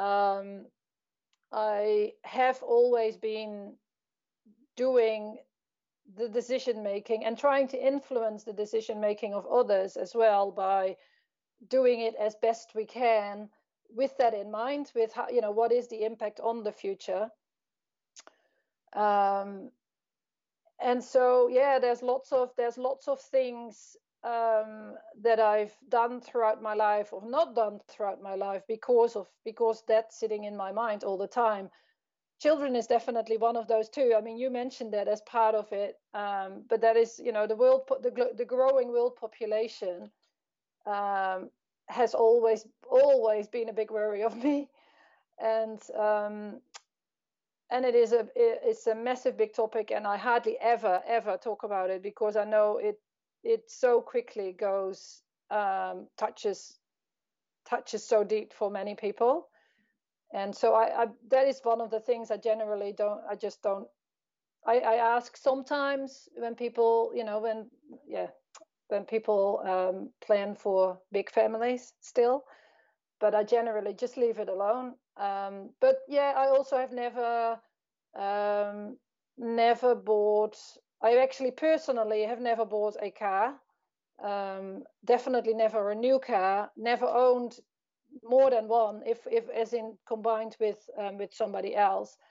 Just you know always always try and do public transport for first always try and do local food first like in dietary requirements like on conferences for years and years and years and years. When they say other i type in local and seasonal.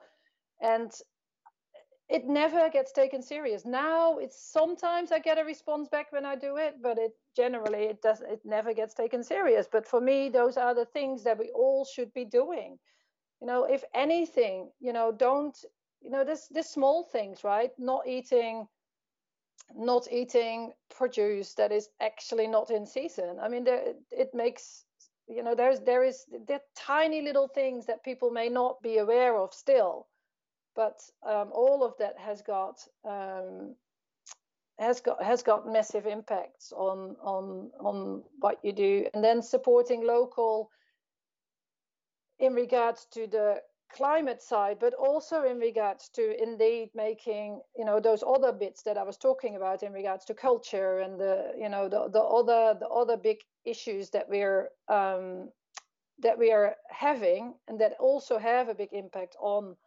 um, our futures and the climate and um, what we leave behind. So if you can support, even when traveling, so I ended up my career, my, the biggest part of my career has been in tourism because I felt that through inspiring people when they travel to actually do the right thing when they travel, they learn from other cultures, they see environment. I know the emission impact of flights is not great, but at the same time the positive impact of traveling and doing it the right way is incredible and still is and it would be an absolute shame if that would be if that wouldn't be possible anymore because i think we would lose i think you know a lot of the um, progress that we've made as as humans is also because we travel. It's also you know the transport itself is also the not good part, but at the same time, it still um, provides insights and um, yeah, and income streams for for for locations that otherwise may not have that. And um, uh, yeah, so it is a it is a doing doing the right thing wherever you are whenever you whenever you uh, are there in whatever situation you are trying to listen and take as many um, systems points into account when you make your next decision um, is something that I try and do and have always tried and do and what I try and teach on uh, on on on courses like leading beyond sustainability, leading change for good, or whatever place I'm in. Um, and that's why also creating awareness, I think, it is great that you do podcasts. I think because only through awareness and through talking about it are people going to realize I, I am I am always blown away, and that is because you're sort of sometimes in a bubble, right? If you're in the sustainability um, um, ecosystem, you, you, you know everything because we have been like the Brundtland report because we have been talking about it in that bubble. We have been talking about it for a very long time, but there is still a majority that hasn't been part of that. We haven't been inclusive for whatever reason. Um, so the aware, the more awareness we can create about all these things, I think the better it is because um, people may, may only remember 1% of what we say, but if it's the right 1%, they'll make a better decision next time. Well, hopefully, we're feeling a little bit more upbeat uh, after this round, and and a lot of common commonality here. Um, you know, as Saskia uh, wrapped up, you know, creating awareness is important, but there's a lot of commonality around um, inspiring. You know, doing the little that you can uh, is inspires us, uh, others, to do their bit, um, and there's that collective approach, and I think that's that's a key message here.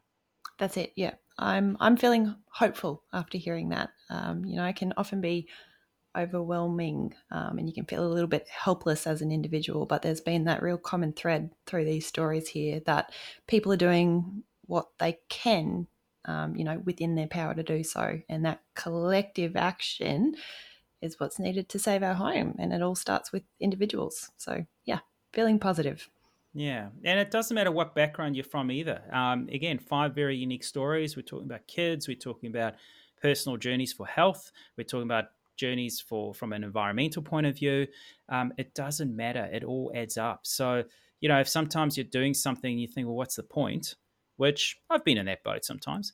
Um, you know, here's a whole bunch of other people doing the same thing, that little bit, and they're all questioning the same thing. Is it worth me doing, making this extra little effort?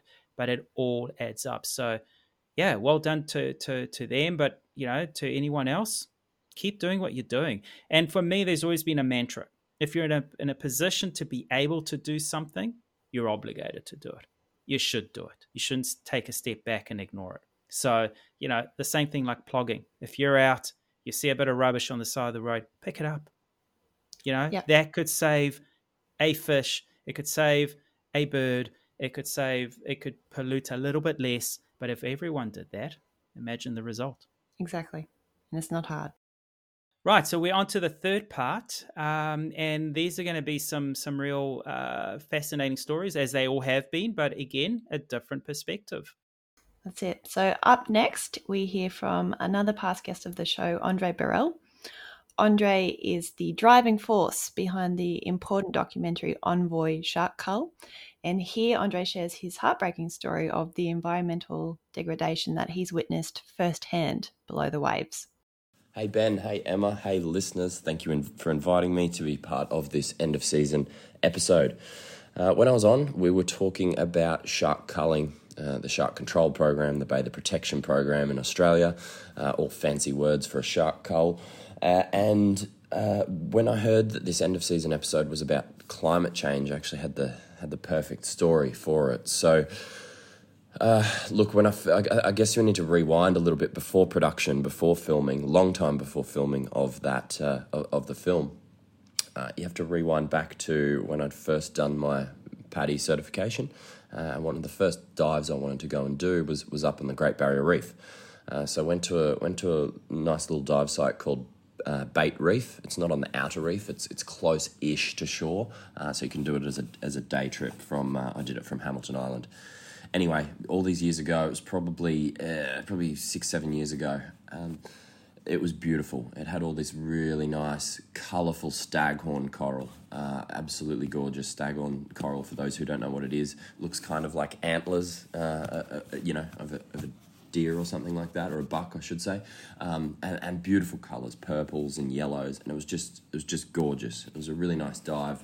Uh, pretty spoilt for for you know it was probably my first twenty dives or so. I headed up there um, for filming Envoy Shark Cull decided to go back to the Great Barrier Reef because uh, there's a section in the film, there's a good 10 minute section in the film uh, without any spoilers about, about the Great Barrier Reef and, uh, you know, whether sharks are killed on the reef uh, or, or, not for bather safety. Um, anyway, went back there to shoot a scene about that, and it was all dead. All of it gone. Those beautiful bright colours were now this dead white, and not just white, uh, as like you'd have from a fresh coral bleaching event, uh, but they were white with then algae and stuff growing all over them. So like well and truly dead. Some were snapped off, dead, broken. So that for me, uh, I think it's relevant for, for this episode. That was you know not what we're going there to shoot, not what we're expecting to shoot, but a real a real wake up call and a, a real kick in the guts. Between that first dive and that second dive, the Great Barrier Reef had, had experienced uh, two or three, I can't quite remember, two or three mass bleaching events. Uh, and yeah, just to go back to the exact same site just a few years later and had gone from stunning, so many fish, beautiful, uh, we saw sharks, to dead. Absolutely nothing. Like the odd fish was hiding in the dead coral and, eating the algae, and, and, and it was really just. Uh, it was pretty heartbreaking. Um, it was rough to see, and, and, you know, soft corals can recover quicker, but hard corals take a long, long, long time to grow, and these didn't look like they were recovering. Uh, the the amount of growth they had on them, I think they were they were done for good. So that's hundreds of years to regrow, uh, as far as I'm aware. So, yeah, we're doing some doing some pretty bad things to this planet uh, through through human activity you know, fossil fuels, animal agriculture. There's, there's, yeah, there's so many things that we could just fix if we put our mind to it. Um, and the fact that we're not is disappointing. And to see it so clearly with your own eyes, this beautiful, healthy, live reef to absolutely dead, desolate, a, a desert really in the ocean, um, was was yeah hard to see. So sorry for a bit of a downer of a story, I guess. but uh, look, that's been my experience, and, and I think not many people get to see it so clearly. To go in this time, we've caused this damage, and and um, yeah, it's it's it's hard to see. I wish more people could see it because I think more people would act. I wish world leaders would see it. You know. Uh, anyway, um, that's my story about climate change and seeing it firsthand. And uh, yeah, I, I hope I hope you can take some inspiration of it and do what needs to be done in your local community and, and pressure your leaders to do the right things because if we don't stop, all of the Great Barrier Reef is going to be gone. All coral reefs are going to be gone, plus untold number of, of, of other consequences. I'm in the Maldives right now on a shoot. You know, this place, this place is going to be underwater um, if we don't do something. So, yeah. Uh, sorry if that was a bit of a downer, but uh, yeah, I, I, hope you I hope you um, learned something from it. Um, thank you, Ben. Thank you, Emma. As always, uh, good to talk. Thank you. Bye. Following up from that, we have another past guest, one of our very first guests, actually, is uh, Brad Dalrymple. Um, he is the principal environmental engineer at Ocean Protect, and they do actually, by the by, have their own podcast, which we encourage to listen only after you've listened to our episode of the week. Um, and uh, on top of that, he's also a very accomplished plant powered triathlete. So, a lot in commonality with us, which is great. His story is more about the first hand experience of climate change itself living in Brisbane. I'm an environmental engineer, and something like 20 something years ago, I was at university uh, learning about climate change. And back in those days, it was just a, a concept, seemingly, uh, and it seemed to be a long way away. Uh, seemed to be pretty significant, but it wasn't really getting much attention, if I'm honest. Um, fast forward 20 something years, I, I, guess I've lived and breathed uh, a lot of the predictions that we actually talked about in class. You know, the extreme weather events, um, the, uh, the, the the floods, the droughts, the bushfires, etc. Um, you know, just in my neck of the woods in Brisbane, uh, we in the early 2000s we went through what was called the Millennium Drought. So water levels were down to really, really low levels in our water supply dams. We were looking at trucking water into the Brisbane CBD. Um, and very soon after, we had um, the 2011 floods, um, which caused catastrophic damage uh, across Brisbane and southeast Queensland and beyond, and killed a lot of people. Uh, I worked firsthand on the class action um, defending the operators of uh, the Wivenhoe Dam and SEQ water, etc., and to go through some of the police footage around how people died uh, during that 2011 flood event was pretty gruesome. Um, and and look, we, for that event, it was a, a, crazy extreme event. We were talking about a, th- a one in thousand year event in, in various parts of Brisbane, including uh, directly above Wivenhoe Dam. And like I said, only ten years prior, we were on water restrictions. And then fast forward a few more years, then we uh, lived through the bushfires uh, that uh, is in pretty recent memory. And I remember being down in Falls Creek in Victoria on a triathlon training camp, and uh, we're, we're, we're, basically told to get get the hell off the mountain because um, it was looking pretty uh, dicey, and hightailed it down to the bottom of the of, of Falls Creek, and basically had to keep moving. Um, went from Bright, where my uncle and auntie were, and they they thought they were safe. They had to get evacuated very soon after, and there was basically nowhere to go. I was planning on going to Albury to visit some more relatives um, they said, don't come to us because we're in the danger zone. I went to Bendigo to visit my grandmother. And even in Bendigo, country Victoria, a long way away from the fires, the, the smoke in the air was unbelievable. You, you couldn't go for a run, you couldn't go for a swim you, unless you want to cough up a lung.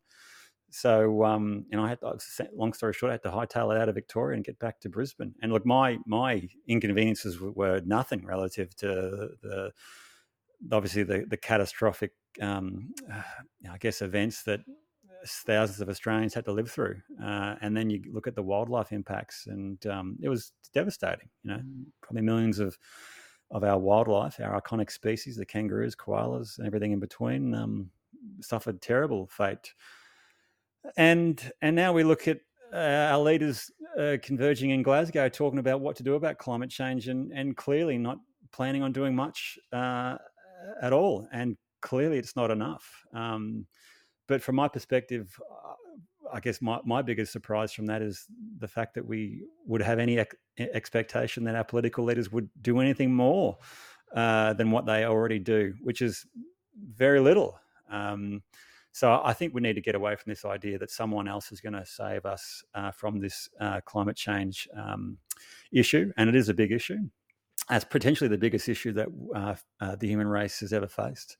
Um, but and whilst uh, I guess a lot of the the stories and the predictions are fairly doom and gloom, um, uh, for me, you got to reframe it. You got to look at it and go, well, this for me is a is a great opportunity to to achieve the seemingly impossible. Uh, we probably will, the, I guess, mitigating climate change and essentially saving the planet and subsequently us uh, is a is a big challenge um, and potentially it, it, might seem to a lot of people completely insurmountable. Um, but from my perspective, that also gives us an invitation to rise uh, to a level abund- uh, above our current expectations of ourselves. And it's not just a prime minister or a president of X and Y country; it's all of us. It's mums, dads, business people, um, kids, uh, political leaders, mechanics, engineers, doctors, nurses, everyone. Everyone has their role to play in this, and, and we do collectively need to come together and and mitigate this issue. Uh, and I've got every every confidence that we will, but we do need to do it in this decade. This, for me, is a decade of significant change. Um, we we no longer have the indulgence of of the status quo or, or essentially doing nothing. We must um, rise to this challenge. Um, and that does need a whole bunch of actions, you know. And I think everyone, like I said, everyone has a role to play, whether it's uh, looking at your own diet, and particularly looking at producing animal product consumption um, and eating more whole food, plant based sources of food. Um, traveling, uh, dare, dare, I say, jumping on planes a little bit less frequently, uh, maybe riding a bike or going for a walk instead of jumping in your car. Uh, there's a lot of things we can all do to collectively go a long way to addressing this problem, but certainly we do need significant change, and we do need significant change now. Next up, we hear from the lovely Jan Saunders, who's a passionate supporter of the show and owner of the Beet Retreat, a vegan B&B in Noosa. Here, Jan shares her story of how climate change has personally impacted on her and how it now shapes her decisions and actions moving forward. Hi, Emma and Ben.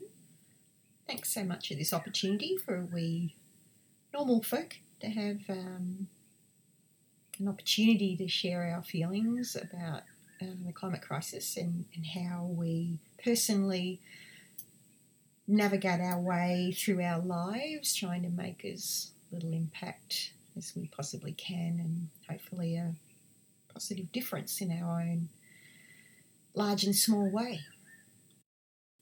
Um, let's start, I guess, with a little bit of backstory on who I am.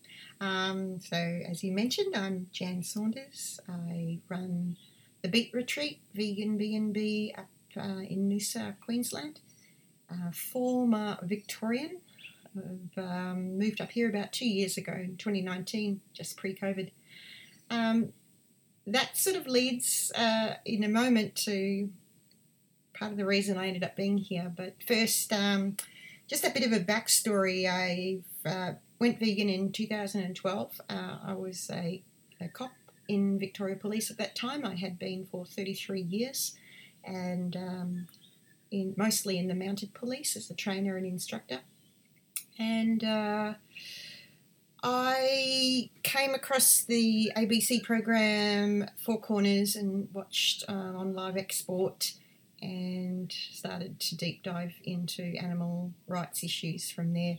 Uh, so I was very much an ethical vegan at that time. I also knew very little about the health benefits of a plant-based diet um, and was quite delighted that it was uh, such a hugely beneficial thing for a human to do, um, as I was uh, an athlete at that time and still am, uh, even at age 59. Um, it was a little bit later that I also came to uh, discover the huge impact that animal agriculture played around the world in driving the climate crisis. Um, I'd always been, I guess, a bit of a greenie ever since uh, pre joining the police force as a bright, starry eyed 19, 20 year old. Um, so it's sort of come full circle. Um, it's really become a bit of a driver of my business now because I think everything to do with animal rights and human health um, is hinged on climatary issues and conservation. Um, so I really welcome this opportunity uh, to just expand a little bit on my feelings about it and the direction also of the of my um, B and B. Um, I considered um, moving up here in 2014, I'd done a year of global travel, just really low budget backpacking, um, while I in, um, considered my future basically. Um, and what I, I knew that I wanted to move this direction in time. But by the time that was in 2014, you know, I came up and did a recce and, and really liked this region. But when the time came in um, mid 2019, you know, we'd had the Black Saturday fires year before, which had uh, years before, which had uh, impacted my region. I was in the Yarra Valley, just down the hill from Kinglake, and my growing awareness, of course, you know, there was no denying that um, one had to very carefully consider where you know you wanted to live um, for a long, you know, long term. So I opened up basically Australia wide. It was just myself, so you know I could consider anywhere I wanted to go. Um, this region still seemed to me, on the face of it, a good choice because it's not too high up that you're going to be really impacted by a lot of tropical activity in regards to flooding and um, cyclones and that sort of thing. Um, but the southern states had actually become, I think, a very dangerous place. I mean, living on my 20 acre property for 25 years, um, I had a wildfire safety bunker installed in 2015, I think it was. Um, and every summer you're anxious. And as each, each year went by, I was increasingly anxious every summer. Uh, incredibly dry region, um, those big hot northerly winds. You've got a very heightened sensitivity to the prospect of bushfire when you live in that situation for a long time. Um, ironically, when I moved, I ended up, uh, yes, I, I, did end up deciding to move to this region.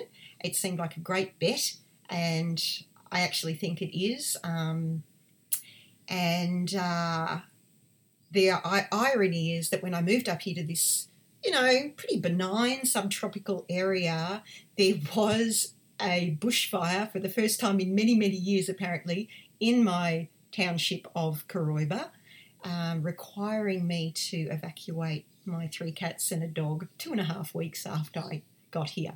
My neighbours actually said I brought my bushfire mojo with me, um, but you know, I couldn't believe it. you know, I was like, seriously? After all of this long deliberation about um, where I'm going to move to, thinking I made a good choice and I'm being evacuated um, because of a bushfire. I certainly didn't muck around either. I saw that huge plume of smoke and I left two hours before we were officially evacuated uh, because I don't muck around with fires, having, you know, had an experience with too many of them. Um, but yeah, so you know, it's an interesting thing. I think that you know when um, you are very aware of the climate crisis, that high on your list of priorities when you are considering where to purchase or move to, um, that climate change is or should be a really important factor in your decision making process. Um, yeah, I looked at a lot of places. I mean, you know, and like I said, you know, I love Tasmania. It's a little bit cold for me, but you know, I love the natural landscape there. But the fact is, uh, Tasmania burns now, even in that um, remote sort of southwest area, which they never really, um, or they don't often experience such intense fires as they had a few years ago. Um, so yeah, so taking that forward, what I do here at the Beet Retreat, in which um, I'll be focusing more and more on, I'm just in transition to land for wildlife here now. Conservation is a very big part of my life. Um, and I'll be have put in 650 endemic and native species um, into my garden come the uh, end of January. Because of course, you know it's sort of rainy season. I've just put in 350. Um, so I'm in transition for that, and I'm also registered now with um, the Humane Society International Land Trust, uh, working also with um, Urban Gardens for Wildlife and then uh, Noosa Landcare and Zero Emissions Noosa. So, you know, I've got a big 13.2 kilowatt system on the roof now. I'm working towards battery storage. Um, I've tank water, I always have, um, and veggie garden, orchards are in and um, and uh, hopefully one day I'll be able to afford afford an electric vehicle. Um, but at the moment, you know, I feel like I'm in a really good position. Um, part of what I do here is not only educating um, my guests and people that come on retreat about whole food, plant based eating and making really positive life changes for themselves and their family, but really trying to encourage that awareness and particularly um, being proactive about the climate uh, crisis uh, with how they vote, how they consume, how they you know consume everything, so what they buy, um, and just doing the very best they can in no matter what situation that they are living in, be it an apartment or an acreage or you know a three acre block like this or a suburban backyard. Um, there are so many things that we can do, and I think that, like Greta Thunberg said, you know, um, you feel it's it could be very easy to get depressed. I think, particularly if you had children, I actually don't. Um, but when you are active um, and you're actively engaged and you are feel like you're contributing um, and part of the solution, no matter how small it is, um, you do feel empowered and excited. And for the most part, that's exactly what I am. You know, um, and brings me into contact with really wonderful people. I love being able to help people with both, you know, their health, their vitality, but also this because it's very, very important. So anyway, so that's about it. You know, um, thanks very much, and I really love your work. Right, and our next contributor, we've mentioned her at the start of the show, Dr. Sally Gillespie. She's a writer, workshop facilitator, lecturer, and public speaker, uh, as well as the author of Climate Crisis Consciousness, which uh, is a book on reimagining our world and ourselves, which uh, explores the psychological experience of engaging with climate change and related ecological concerns. And she certainly has her own personal story, which is reflected in the book. Uh, but here's a little overview of it. Two years ago, this time exactly two years ago, my husband and I left Sydney to go on a road trip for two weeks through Canberra, down through the south coast of New South Wales, into Melbourne and back. And we were doing various work things in, in each of those places. The Sydney we left was completely infused with smoke, as it had been for some weeks from the fires up north, the fires that were now starting around the Blue Mountains and uh, the Hunter Valley and so on. It was so hot and everything was so dry. And we left not knowing if we were going to be able to, to do the, the whole of this trip or not. I downloaded my Fires Near Me app and we just went, again, not knowing what would be happening in Sydney. Yeah. So we went we went down to Canberra and we the, the fires intensified around Sydney and we felt fortunate to be breathing fresh air. Um, but very apprehensive as we drove from Sydney down to the south coast. It was just so dry. And when we got to our friends down there to stay, or the preparations for the fires were full on. People were drilling every day. The, all the organisation was there. We were in Tathra, which had already burnt two years previously. People knew what to expect from fires, and they, they knew they had to be prepared we went up to Cobargo, a little New South Wales t- town, to talk about installation of solar panels and all their, their plans for renewable energy. And, you know, it was great to be in community. And at the same time, there was just this palpable feeling of fear about the fires up north and how close this place was to going up. Everywhere we went, the boards were on the extreme fire risk. Uh, from there, we went down through Victoria, East Gippsland. Um, I had never been there before. It was such a beautiful country, uh, beautiful trees, beautiful forests, and again, bone, bone dry. So we did make it through our trip, and two weeks later, just before Christmas, we drove back into Sydney, which by this stage was surrounded by fires. However, we were able to get up through the motorway and we went back into the thick, thick smoke. And from there, that Christmas and New Year unrolled with just these terrible stories of fire erupting one after the other in all the places we'd been throughout the whole south coast, through East Gippsland. And just the horror, having been having been there, seen it so beautiful, met with such beautiful people doing great work around renewable transitions and things like that, and just knowing that their lives were being devastated. We heard the stories about homes being lost, people being evacuated, um, and be, and beyond that, the, the horror of so many billions of hectares of land and of wildlife destroyed. It was a very grim summer. In February, two months later, we headed back down to Melbourne on the train for the Climate Action Summit. The rains had come the week before, so the fires were just out, and we went through a lot of very, very burnt out bush. I just read Dark Emu, all about, you know, the way uh, Indigenous people had looked after land, and where the land wasn't burnt, I was seeing just you know, land which was just so desiccated and dead. And I just felt shame and appalled to what had been done to, to our land by, by this whole uh, colonization process. Uh, through, COVID hit, of course, very quickly after that. I mean, there was so much grief. In working for Psychology for Safe Climate, we were contacted continuously to support people, and then COVID kind of sent everything a bit underground.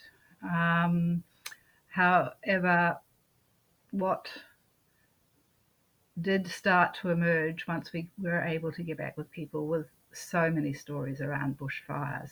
A lot of people said, well, COVID distracted from what happened from the bushfires. That's not my experience. As soon as you start talking to people around anything to do with their feelings around climate, bushfires come up immediately. For ourselves, we've been back to the south coast a number of times, and you know, we've seen regrowth and that looks great when you look out and see the green on the black trunks. But what I have learned is a lot of that regrowth is not good regrowth. It's doomed regrowth. It's the regrowth that comes when those trees are just gone beyond a certain point of regeneration. They throw the spinal flush out. There's also a lot of saplings coming through all at the same time, which can actually dry the land out. So I've learned to hold the good, and because we have seen some really good bush regeneration and heard bird sounds returning to places where there were no bird sounds initially. But I've also understood come to understand more of the incredible complexity around fire and land and what has caused these massive fires, not only the global climate situation, but the lack of proper um, slow burns, which have been practiced by Indigenous people for millennia here. You know, a very controlled way of controlling fire and, and, and nurturing the land, uh, and what has been lost through losing that practice and what is now being started to be invited back in. But there is a, obviously a lot of complexity to how well that can be done and on the scale it can be done. But this is all there. And I've also been asked to support a lot of creative ventures, photography exhibitions, films, storytelling. They're, you know, a bit like regenerate there is a certain life or a flush that comes into community as it, as it pulls itself together.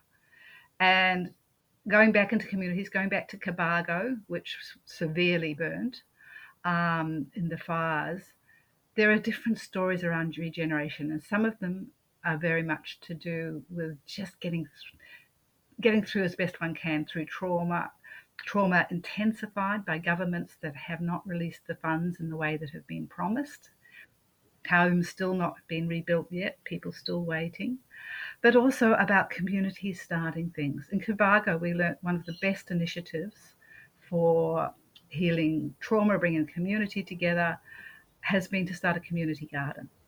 And it's it's not that people lack land there, you know, they're all gardens, but they come to the community garden in the centre, close to where a lot of places burnt down.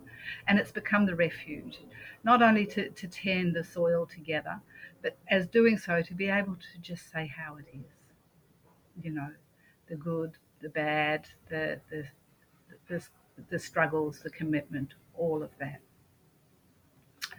As I said in Psychology for Safe Climate workshops, it is the story which recurs over and over again.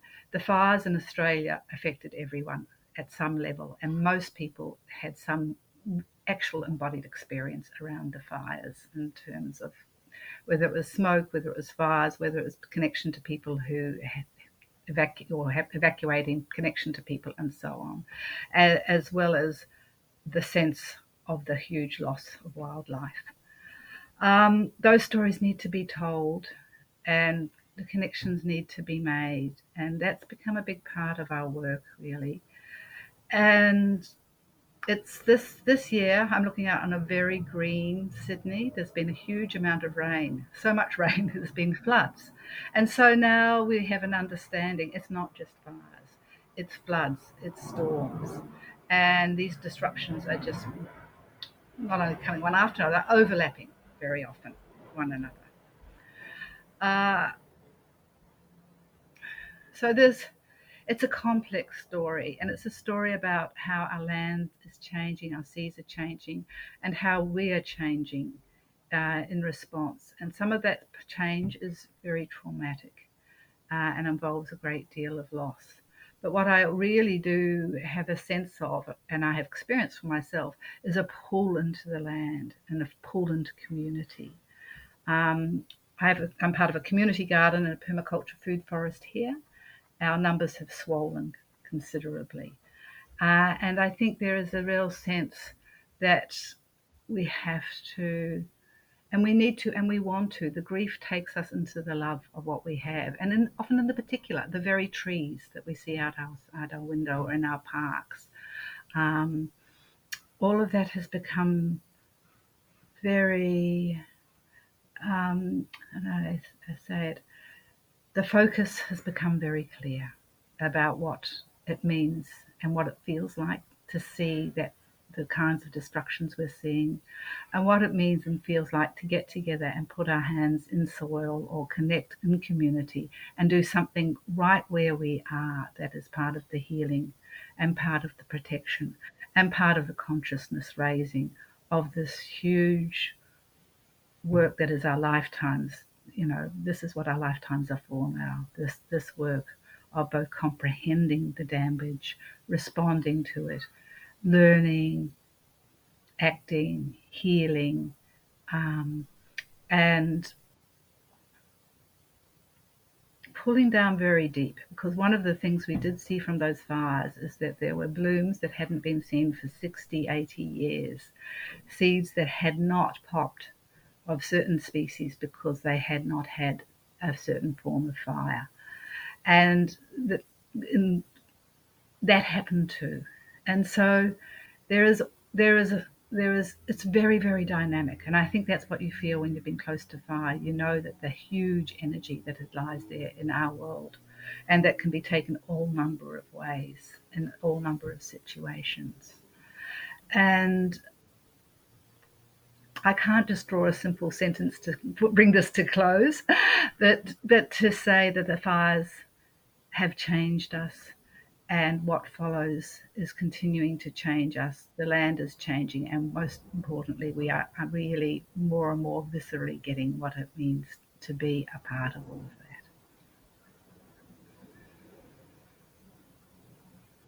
that. As Sally just finished off, change. That's a big one. Everything's changed. Still changing.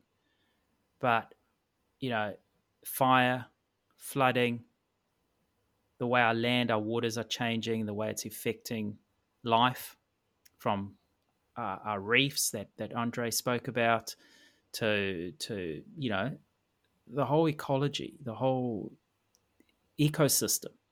Um, and we're a part of it. And it's certainly impacting it's impacting us and it's impacting us quicker you know one one day you don't have water the next day you're running away from fire i mean it's yeah, we've got to adapt, and we're going to have to keep adapting.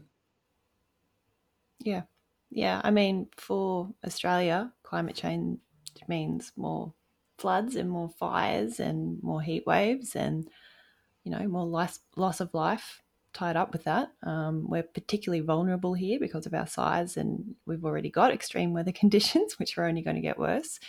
And it's going to touch all regions. I mean, it already is. And as you say, like it's shaping how people live their lives and the devastating flow and effects that has to our natural world as well. Like very recently, we've lost billions of animals to wildfire. Um, we've lost half the coral in the Great Barrier Reef since the mid 90s. And I've I've got to say I resonated very strongly with Andre's story. I got my PADI license when I was 18. I I can't imagine a world without coral reefs and it's so incredibly sad to know that we could be losing the largest coral reef in the world right under our noses. And we know that it's coming. We know that 90% of the reefs are going to disappear if we breach that 1.5 degree warming. Um, mm. So yeah, it's it's confronting. But to come back to Sally's, uh, one of her key points here is that importance of bringing community together and exactly. connecting with the earth. And you know, she's spoken up uh, before about the whole concept of grounded hope. And you know doing and again it, start we're starting to see themes here right?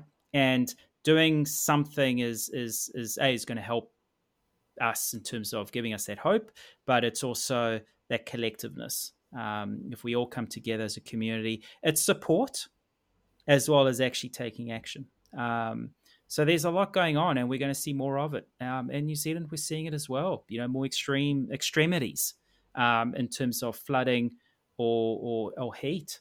Um, you know, I'm feeling the heat more in, in, Auckland. Not, you know, and I love the heat, but the humidity is more intense, and, and that heat is, is is there for longer. So it's impacting us anywhere in the world.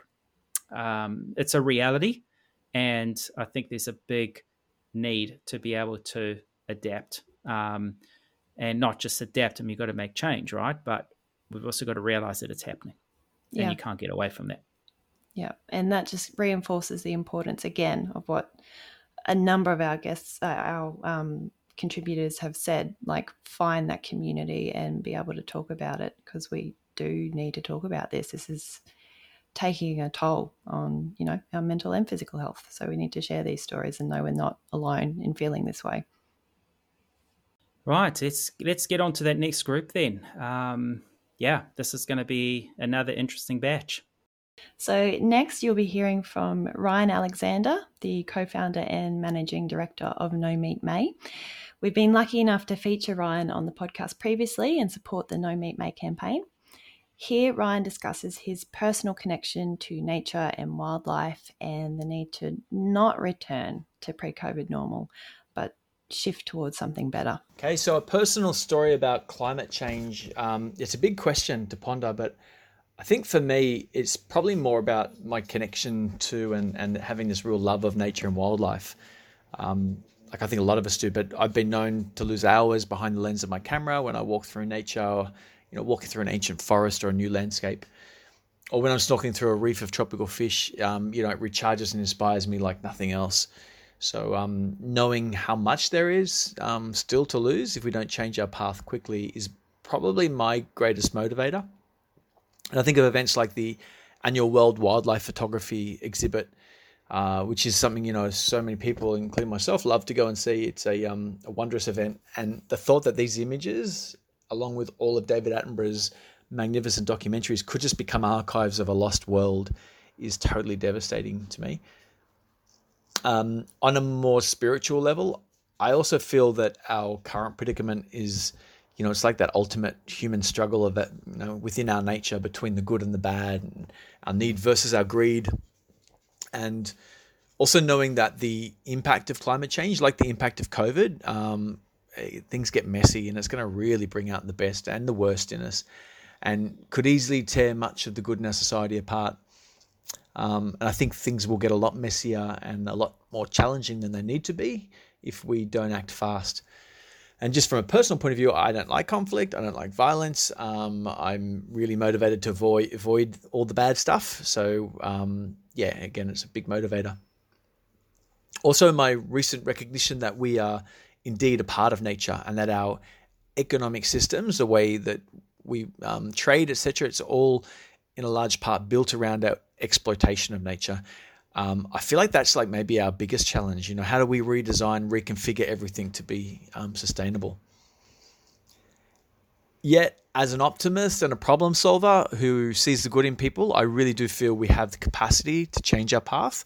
But it's going to take a monumental transformation of our culture the way we eat, the way we travel, the way we do business, the way we socialize, the way we work, the way we play it's big, all right, but I do feel like we all need to shift our energy and time to direct as much as possible towards the solutions whilst taking care of each other. Um, and personally, my decision to work full time on the No Meat May campaign um, was for me uh, shifting my energies into what I felt is a better direction. And I guess final thought, I guess, is for my, me, I'm really personally, I'm really struggling at the moment with this um, return to pre-COVID normal, and this desire that uh, I have and so many people have just to get back to this, you know, what we were like before, which was really an over consuming, high emissions activity that we're all used to. Um, and in particular, I guess our great desire to travel, to see new places and get inspired by other cultures and um, landscapes, etc. I think it's something that we need to really dial down significantly. Yet, for so many of us, it's one of those things that brings us great joy and it's something that we connect over. Um, we love talking about our travel almost as much as we connect and um, with each other around food. So uh, yeah, I feel like that's going to be a big challenge, and it's going to be something that's going to, um, yeah, it's uh, personally going to impact on me. Our next contributor is Associate Professor Ian Tibbetts. Uh, he is uh, an associate professor at the School of Biological Sciences at the University of Queensland and serves as the director of the Moreton Bay Foundation. And in his uh, contribution, he talks about the full journey of uh, sort of observing the decline um, and then now the the hope and the positivity of the improvement of the whole Moreton Bay region. And his key message here is get out there and get involved. Well, hello, dear watchers, listeners, wherever you may be. This is Tibbetts coming to you from Australia, and obviously in times of COVID, on my back deck I have a green screen, and times have been tough. But there's hope on the horizon. I've had some really good discussions over the past few months. We've managed to change some things during the times of COVID, which I think are turning things around. So, bit of background we have a bit of an issue here in our region, Quandamooka, which is uh, Moreton Bay. Uh, some people know it as Moreton Bay, Quandamooka, has suffered a lot of pressure from folks doing things over the years. Initially, in the early days of, of European invasion slash settlement, it was extraction of oysters. Uh, some were to eat, but mostly it was to get the shells to make lime, which then they used to make concrete, of course, cement and then concrete. So, folks worked really hard at removing oyster shell from our bay, and they removed about 95% of it. So, 95% of this wonderful, rich, filtering organisms were removed from the bay, which was a bit of a tragedy. When they used up all the oysters, it was no longer sensible to go and try and get them because the numbers were so low.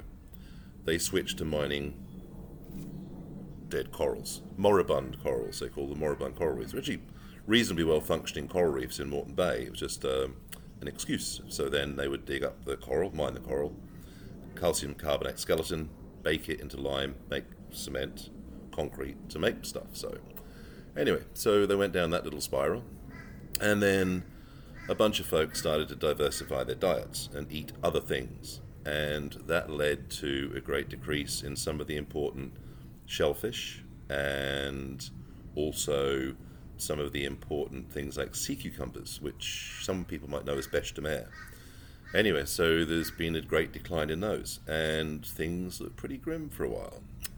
And I was only alerted to this a few years ago and started working with some folks and eventually that led to a couple of interesting things happening.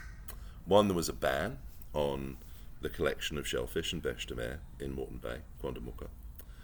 And the second thing, sort of almost in parallel, which I got involved with somehow, was oyster reef restoration, or as we know, shellfish reef restoration. So lots of things get, get onto those reefs. But they're really important in terms of sinks for um, carbonate, for example, uh, for nutrients, uh, nitrogen, phosphates, phosphorus. So these things are really, really important. And so now there's a big move to try and get oyster reefs and shellfish reefs back into Moreton Bay, Quandamooka. But the challenge was that the way the regulations were framed here by the government, that it was viewed as a development activity. So you had to pay a lot of money, go through a huge process to be able to do something that was a, a very beneficial thing for the environment. But fortunately, over the past year or so, during times of COVID, while we've been sitting with green screens like this, the initiative from the folks that look after Moreton Bay Marine Park, um, we got involved in discussions with traditional owners um, who really are driving a lot of things now, and with other folks who have interests in the bay, including fishers, oyster growers, etc. And it now turns out that, based on those discussions and the formulation of some uh, some documents that are very clear, that they're going to change the regulation. So they will now allow shellfish reef restoration projects to go ahead in this wonderful area and in a marine park, nonetheless. So while it's been a challenging little period, we've seen some great change. And these are sorry about my crows. That's another my my co my COVID corvids. Yeah, for those of you know, corvidae, which is the Latin name for the family to which crows belong. So they've been keeping me company. But through this process, we've managed to work together to get this big change. And shellfish reef restoration projects are ramping up, and you're going to see a lot of action in this area. And wherever you are in the world, you probably will have an opportunity, if you look carefully, to find some sort of habitat restoration project going going on. Whether you're in an upper catchment of a river and there's some planting of riparian vegetation, which is the vegetation that grows alongside the banks of the river, which stops sediment going in. Whether it's putting in um, log jams into the river to sort of support fish habitat and fish diversity. Whether you're in the lower reaches, it might be cleaning urban streams or making waterways more complex or free of stuff. So I think I think spirits should be higher now that we should work towards finding those opportunities to give back. Find your local area, get involved, volunteer. The very least, what you can probably do is eat oysters and then save the shells and give them to somebody that wants to put them into a reef. So, yeah, it's been a challenging time, but some things are looking up. and I think we're um, be good. But get out there, get involved. Terrific. Thank you all. Bye. Next, you'll hear from longtime friend of the podcast and previous guest, Dr. Luke Wilson. Luke is a GP based in Wellington who also serves as the board director at uh, Doctors for Nutrition. Here, Luke talks about the positive changes he's seeing in his work and how lifestyle factors can help both people and planet. Well, I'm, I'm pretty positive about things, to be honest. Uh, I think that there's a lot going on, as I've talked about on the podcast before. Um, things are a lot different from even when I started learning about this stuff. And in the last, you know, I think it's been 10, 11 years now that I've been plant based, I've seen some some really uh, positive changes, shifts in this direction. So I'm I'm actually uh, really positive about things. I'm really enjoying the role that I feel that I'm able to play in helping people to realize that not only can plant based um, be very good for the planet, but it's also a very easy thing and simple thing that you can do for you know the best thing that you can do for your health really.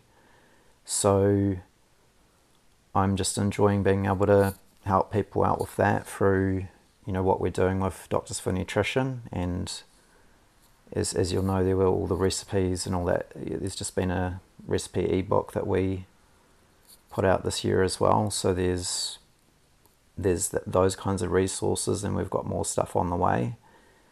And as far as um, what I'm doing, I've been working with a different different group of people.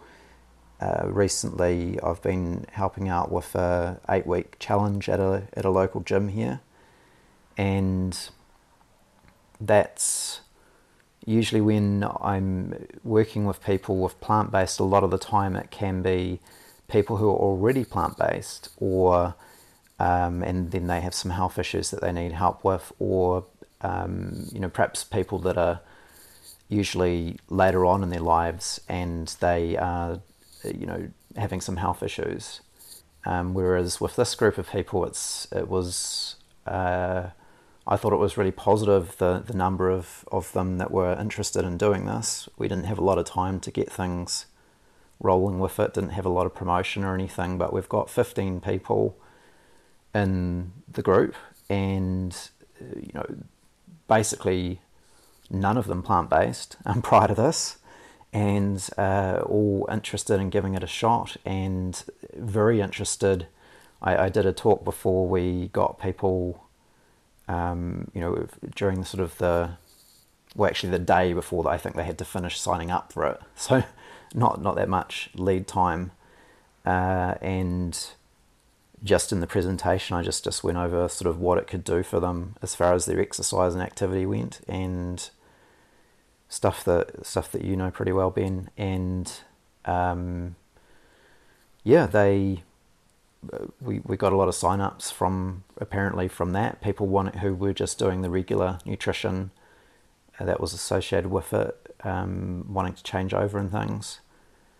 So, uh, you know, I'm also doing you know monitoring on their you know some of their health stats and all that kind of thing too to make it more real for them um, because even though none of them really have any health problems, um, you can still see some really good changes in some of your biomarkers, that kind of stuff. So that can be motivating for people.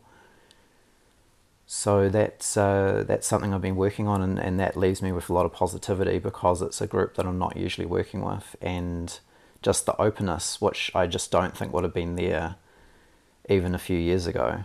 Um, when I got when I was getting started out with this, it just seems like I think we've reached the point where there's that much momentum behind at least the plant based movement that this is just something that's going to happen. And I, I see, see that as a very positive thing. We're getting messages out. You've had uh, Amy and Chris on the podcast from Milked Movie, um, and I got like a small part in that. So we're, we're getting new ways that this information is getting out to more people, and that really focuses a lot on the eco aspects as well. And so, yeah, I, I'm I'm feeling very hopeful and positive about things. And for me, it's it's always a matter of change the things that you can change yourself, and then you know whatever else is going to happen uh, is just going to happen. There's, there's not a whole lot you can do about it. So um, I, I don't I don't spend a lot of time thinking about about you know maybe where we're going to be in 2050 or, or with, with what's going on with the climate and things. And it's not because I don't think that's important. It's just uh, I can I can only do so much. So um, worrying about it's not gonna not gonna get me anywhere, I suppose. So yeah, that's kind of where I'm at with things, I suppose. And the penultimate contributor for this episode is Brad Dixon, um, also another uh, very early guest of ours in our first year. He is the owner and director of Everfit Physiotherapy and Coaching and author of Holistic Human 10 Expansive Wellness Habits. And uh, he certainly definitely gives us a lot of good pointers, good reminders of what we can all be doing um, to bring about positive change. Cool. Thanks. Thanks for having me on. First of all, to talk about something I'm pretty passionate about, and something I didn't realize I was passionate about until I began my expansive wellness journey around eight years ago. So, the reason I started the journey to get well was after my uncle um, died of bowel cancer, and before he died, he emailed and blogged the family about his experiences and how he realized that actually our lifestyles impact our health. So we started to look into that, my wife and I, and realized that he was right. You know, what, what you eat, how you move, how you think, um, how much sleep you get, how, how you handle stress impacts disease in your body. So then we started as a family to change our lifestyles, mainly for, for personal health to start with. So we started looking at having a more plant slanted diet. Uh, we started to look at recycling. We started to look at packaging. We started to um, just look at the way that we used energy. Um, and then I realized that everything's connected. I think I had a little bit of an epiphany. And, it, and I realized that, you know, like as a physiotherapy uh, student, we're taught that the body is connected. Um, and then as you do more learning when it comes to holistic health and you look at um, ancient cultures and how they look at health, you realize that it's it's more than that. It's the body, mind, and soul is connected, and, and what's good for one is good for the other. And then you take it a step further and you realize, you know what, we're actually part of this planet. We are nature. And what is good for nature and the ecosystems is good for us.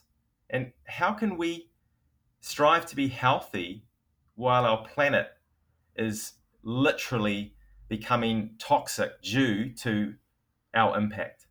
So that's, I think, where it, really struck me that we need to do a way better job of looking after our life support system, our ecosystems, our planet. And you know what? That aligns with healthy habits to help individual and community health as well. So, you know, and, and that then gave me more purpose and more desire to really dig a little bit deeper into what expansive wellness actually means. And you know, climate change, I think, is a divisive um, statement, and maybe we need to say something like biosphere breakdown. So, a friend of mine, Paris Williams, talks about biosphere breakdown. Climate change is just one symptom of our basically rupture of our relationship between humankind and the planet. And when we start, when we, sorry, stop treating the planet with respect, what happens is you get disease in the planet, and then that affects us and creates more disease. And and so it's about looking at how we can then make those changes. And, and so what we've done as a family and what I've done personally is little things, just little things that actually help my health, and then they have a massive impact on the planet, and especially if more and more people did it. So we're talking about cycling to work, like me cycling to work for 3k with a 10 kg bike rather than a 1.5 ton metal vehicle is so powerful. I mean, how much energy am I saving with it? I'm burning a little bit of fat rather than burning fossil fuel, which has taken millions of years to come about. So we've got to start to look at how we use energy and be way more conservative with it. So cycling to work is huge for me. And I think we need New Zealanders need to get away from this car centric mentality.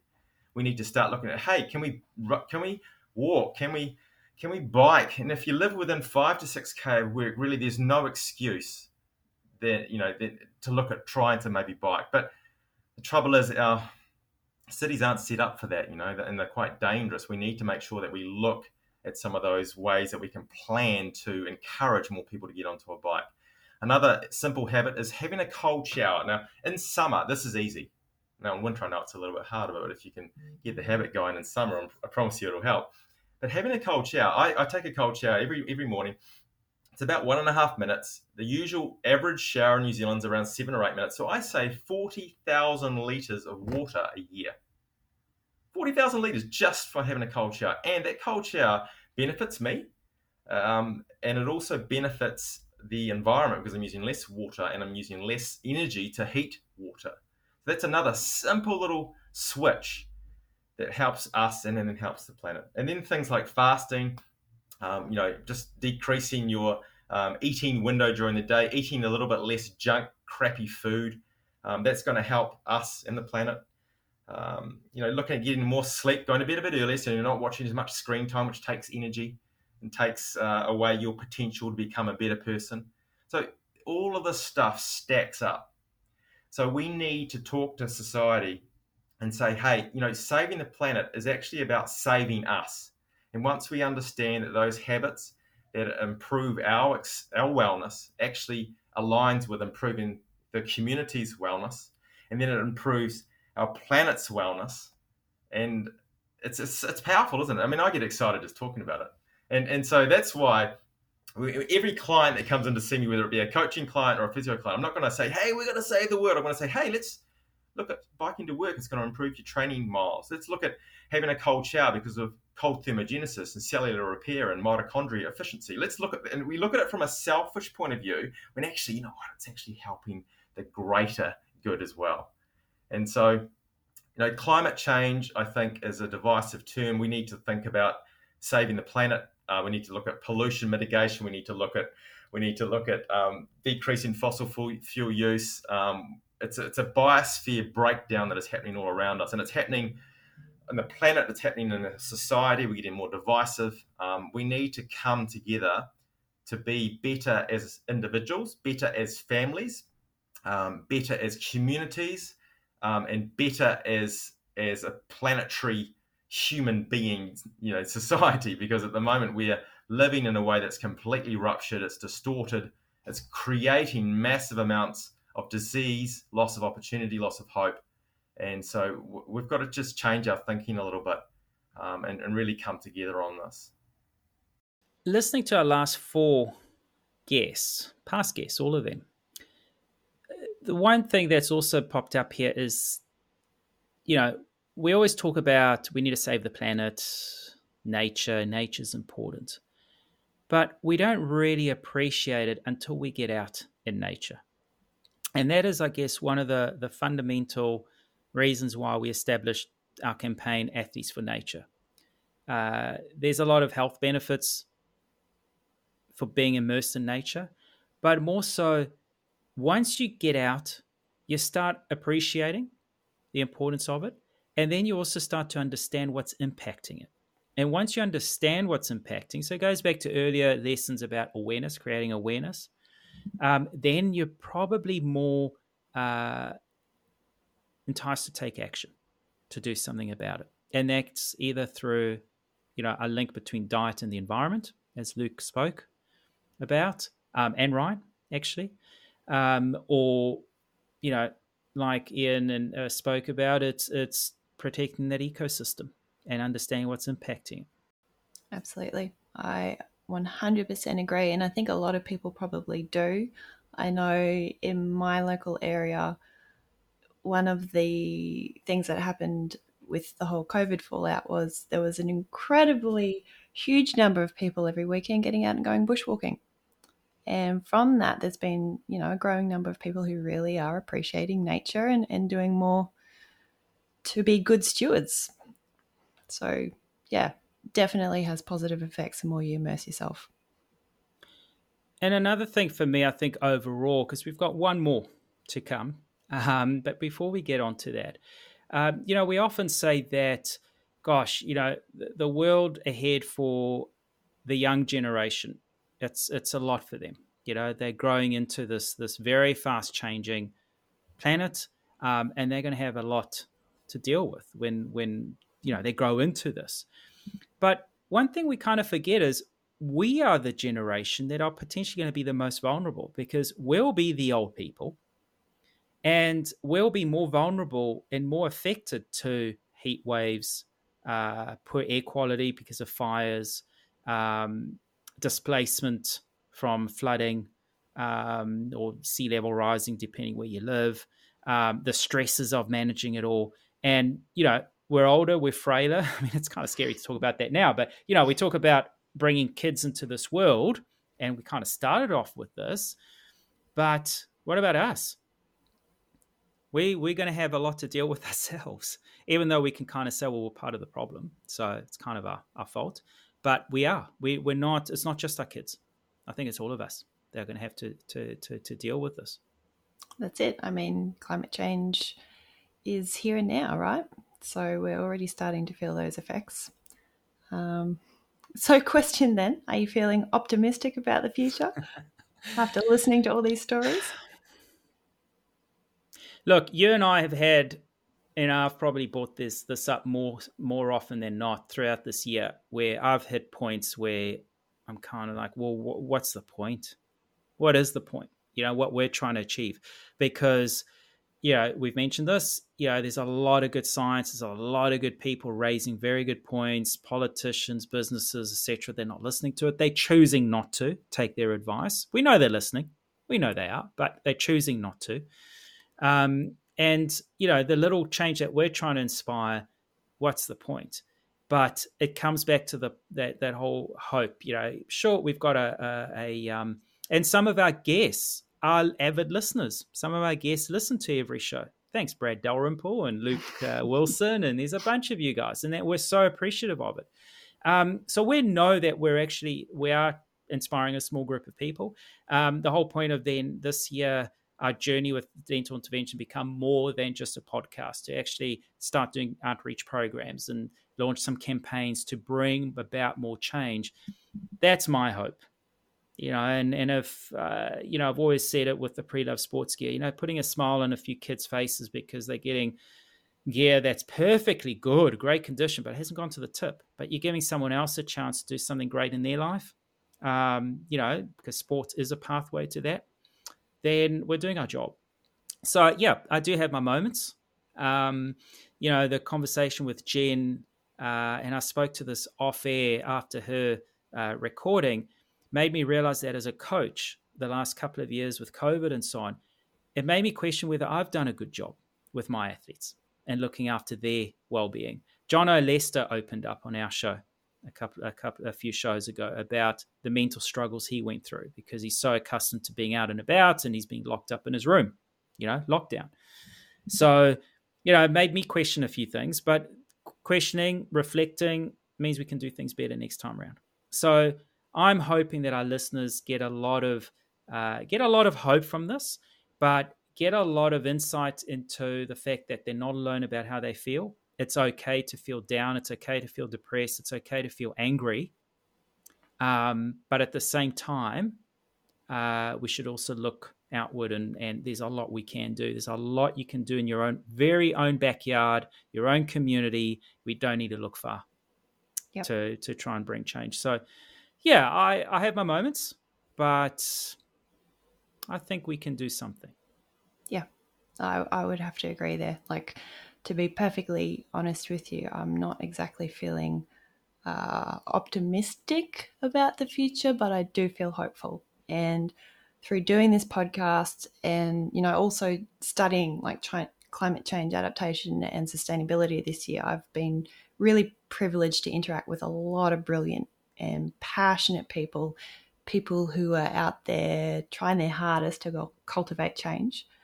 Um, and when it comes to addressing climate change, which is really just you know a symptom of our economic systems and how we interact with nature, um, that task is going to involve a really big reckoning with ourselves and how we view ourselves and our place in nature.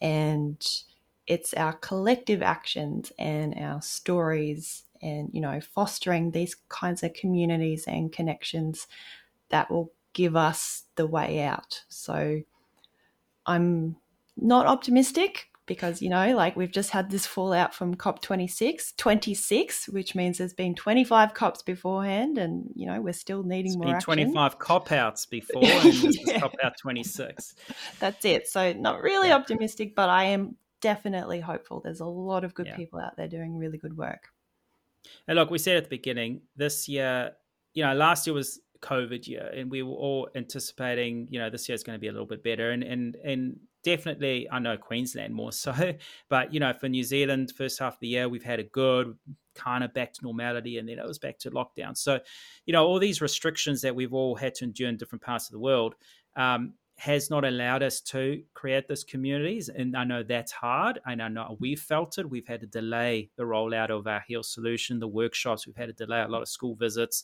that now it's been pushed out to next year. And that's been frustrating, really frustrating.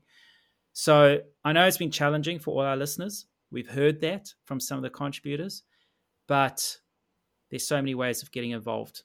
Um, so don't lose hope. And you know, in the words of Corey um, Bradshaw, it's it's okay. Maybe we can't make change, but let's make a little bit less shit. Yeah, and I like that because it's being realistic.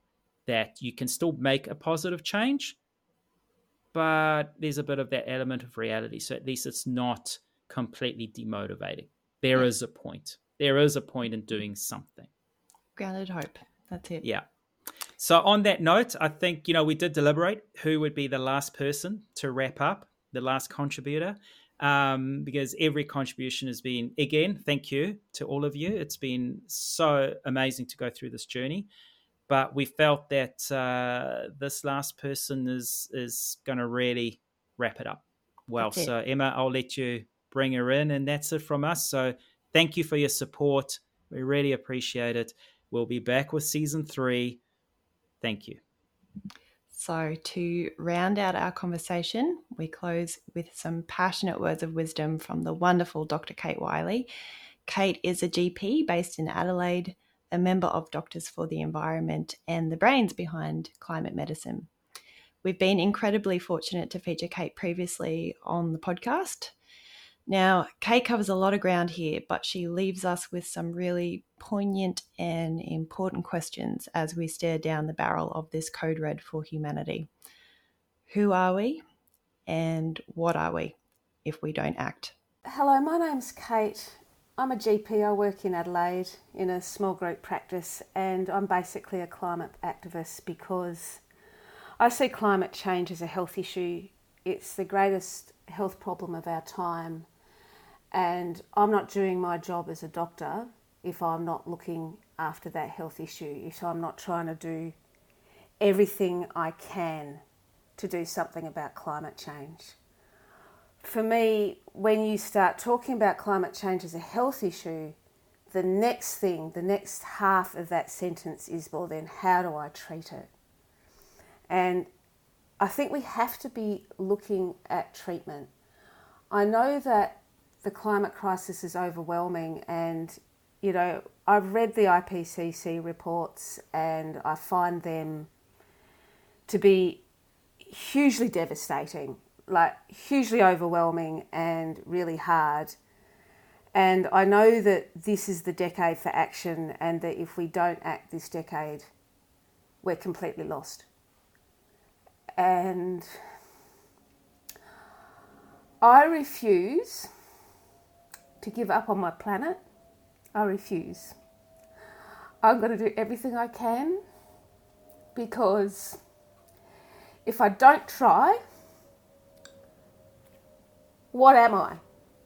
you know, like I am alive on the most important decade in human history. I am alive where this is our last roll of our dice, the last chance we have to kind of turn this ship around to to have a livable planet. You know, we know we've locked in 1.5 degrees. We know we're heading towards 3 degrees by the end of the century. And the scientists, are, you know, have been telling us for decades, you know, they're, they're ringing it out loud and clear. This is the decade we've got to rapidly decarbonise. We've got to stop destroying nature, stop chopping down forests. We've got to act. We've got to act now. And so, what kind of human am I if I don't act? That makes me a monster.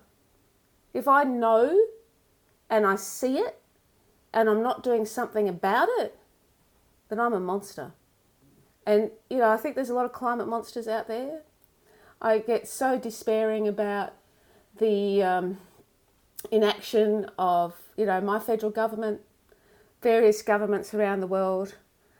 And I just think, God, how, who are you humans that you can know and watch and not do anything?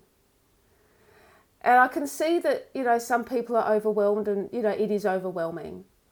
And that people can go, well, it's too big for me. Yeah, I'm just one little human. What, what, what, what can I do? But what I think is that everybody has to do what they can. You know, like I can't control the behaviour of people in China, people in Argentina, people in Russia. I can't control that. But all I can do is I can control what I do. I can I can make my own contribution. I can do the best I can.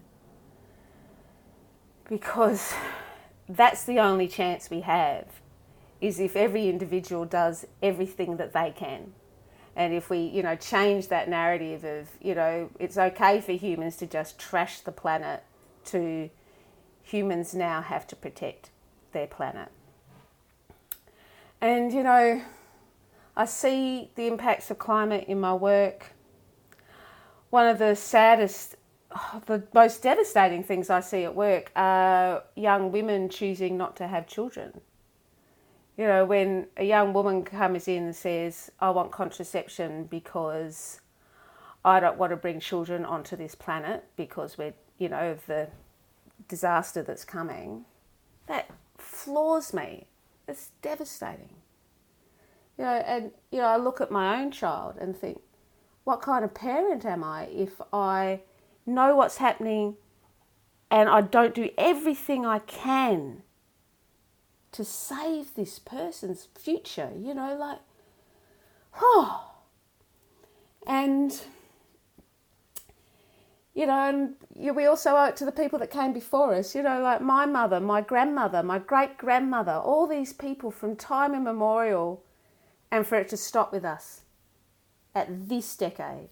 And so, you know, like, you know, maybe live in interesting times, right? We live in the most interesting times, but we all have to step up because if we don't step up, we're buggered. And so let's try. Let's try as hard as we possibly can. You know, and I suppose that's the, the ray of hope that I have is when I see people around me trying to.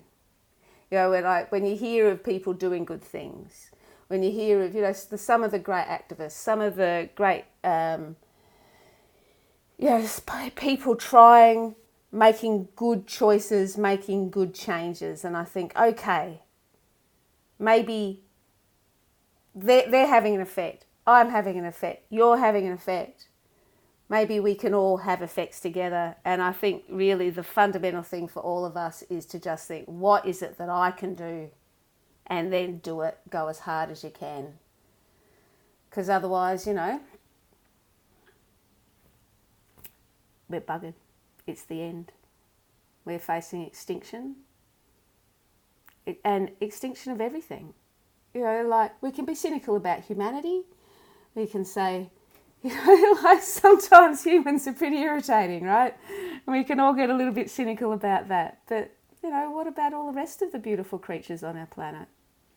Cats, dogs, dolphins, the birds, the bees, you know, all of that. So, yeah, I suppose my fundamental thing is I have moments of overwhelming grief and I have moments of incandescent rage. but I also have moments of hope and I hold on to my hope. I really love that concept of active hope. And yeah, I just think what we all have to do is do everything we can, find our strength, find our capacity, have a crack. Because it doesn't matter, you know, either you try and you fail or you don't try and you fail anyway. So, you know, the only way is to try. I think that's my piece. Thank you. Thank you for listening to the Lentil Intervention Podcast. If you found this interesting, make sure you subscribe and share it with your friends.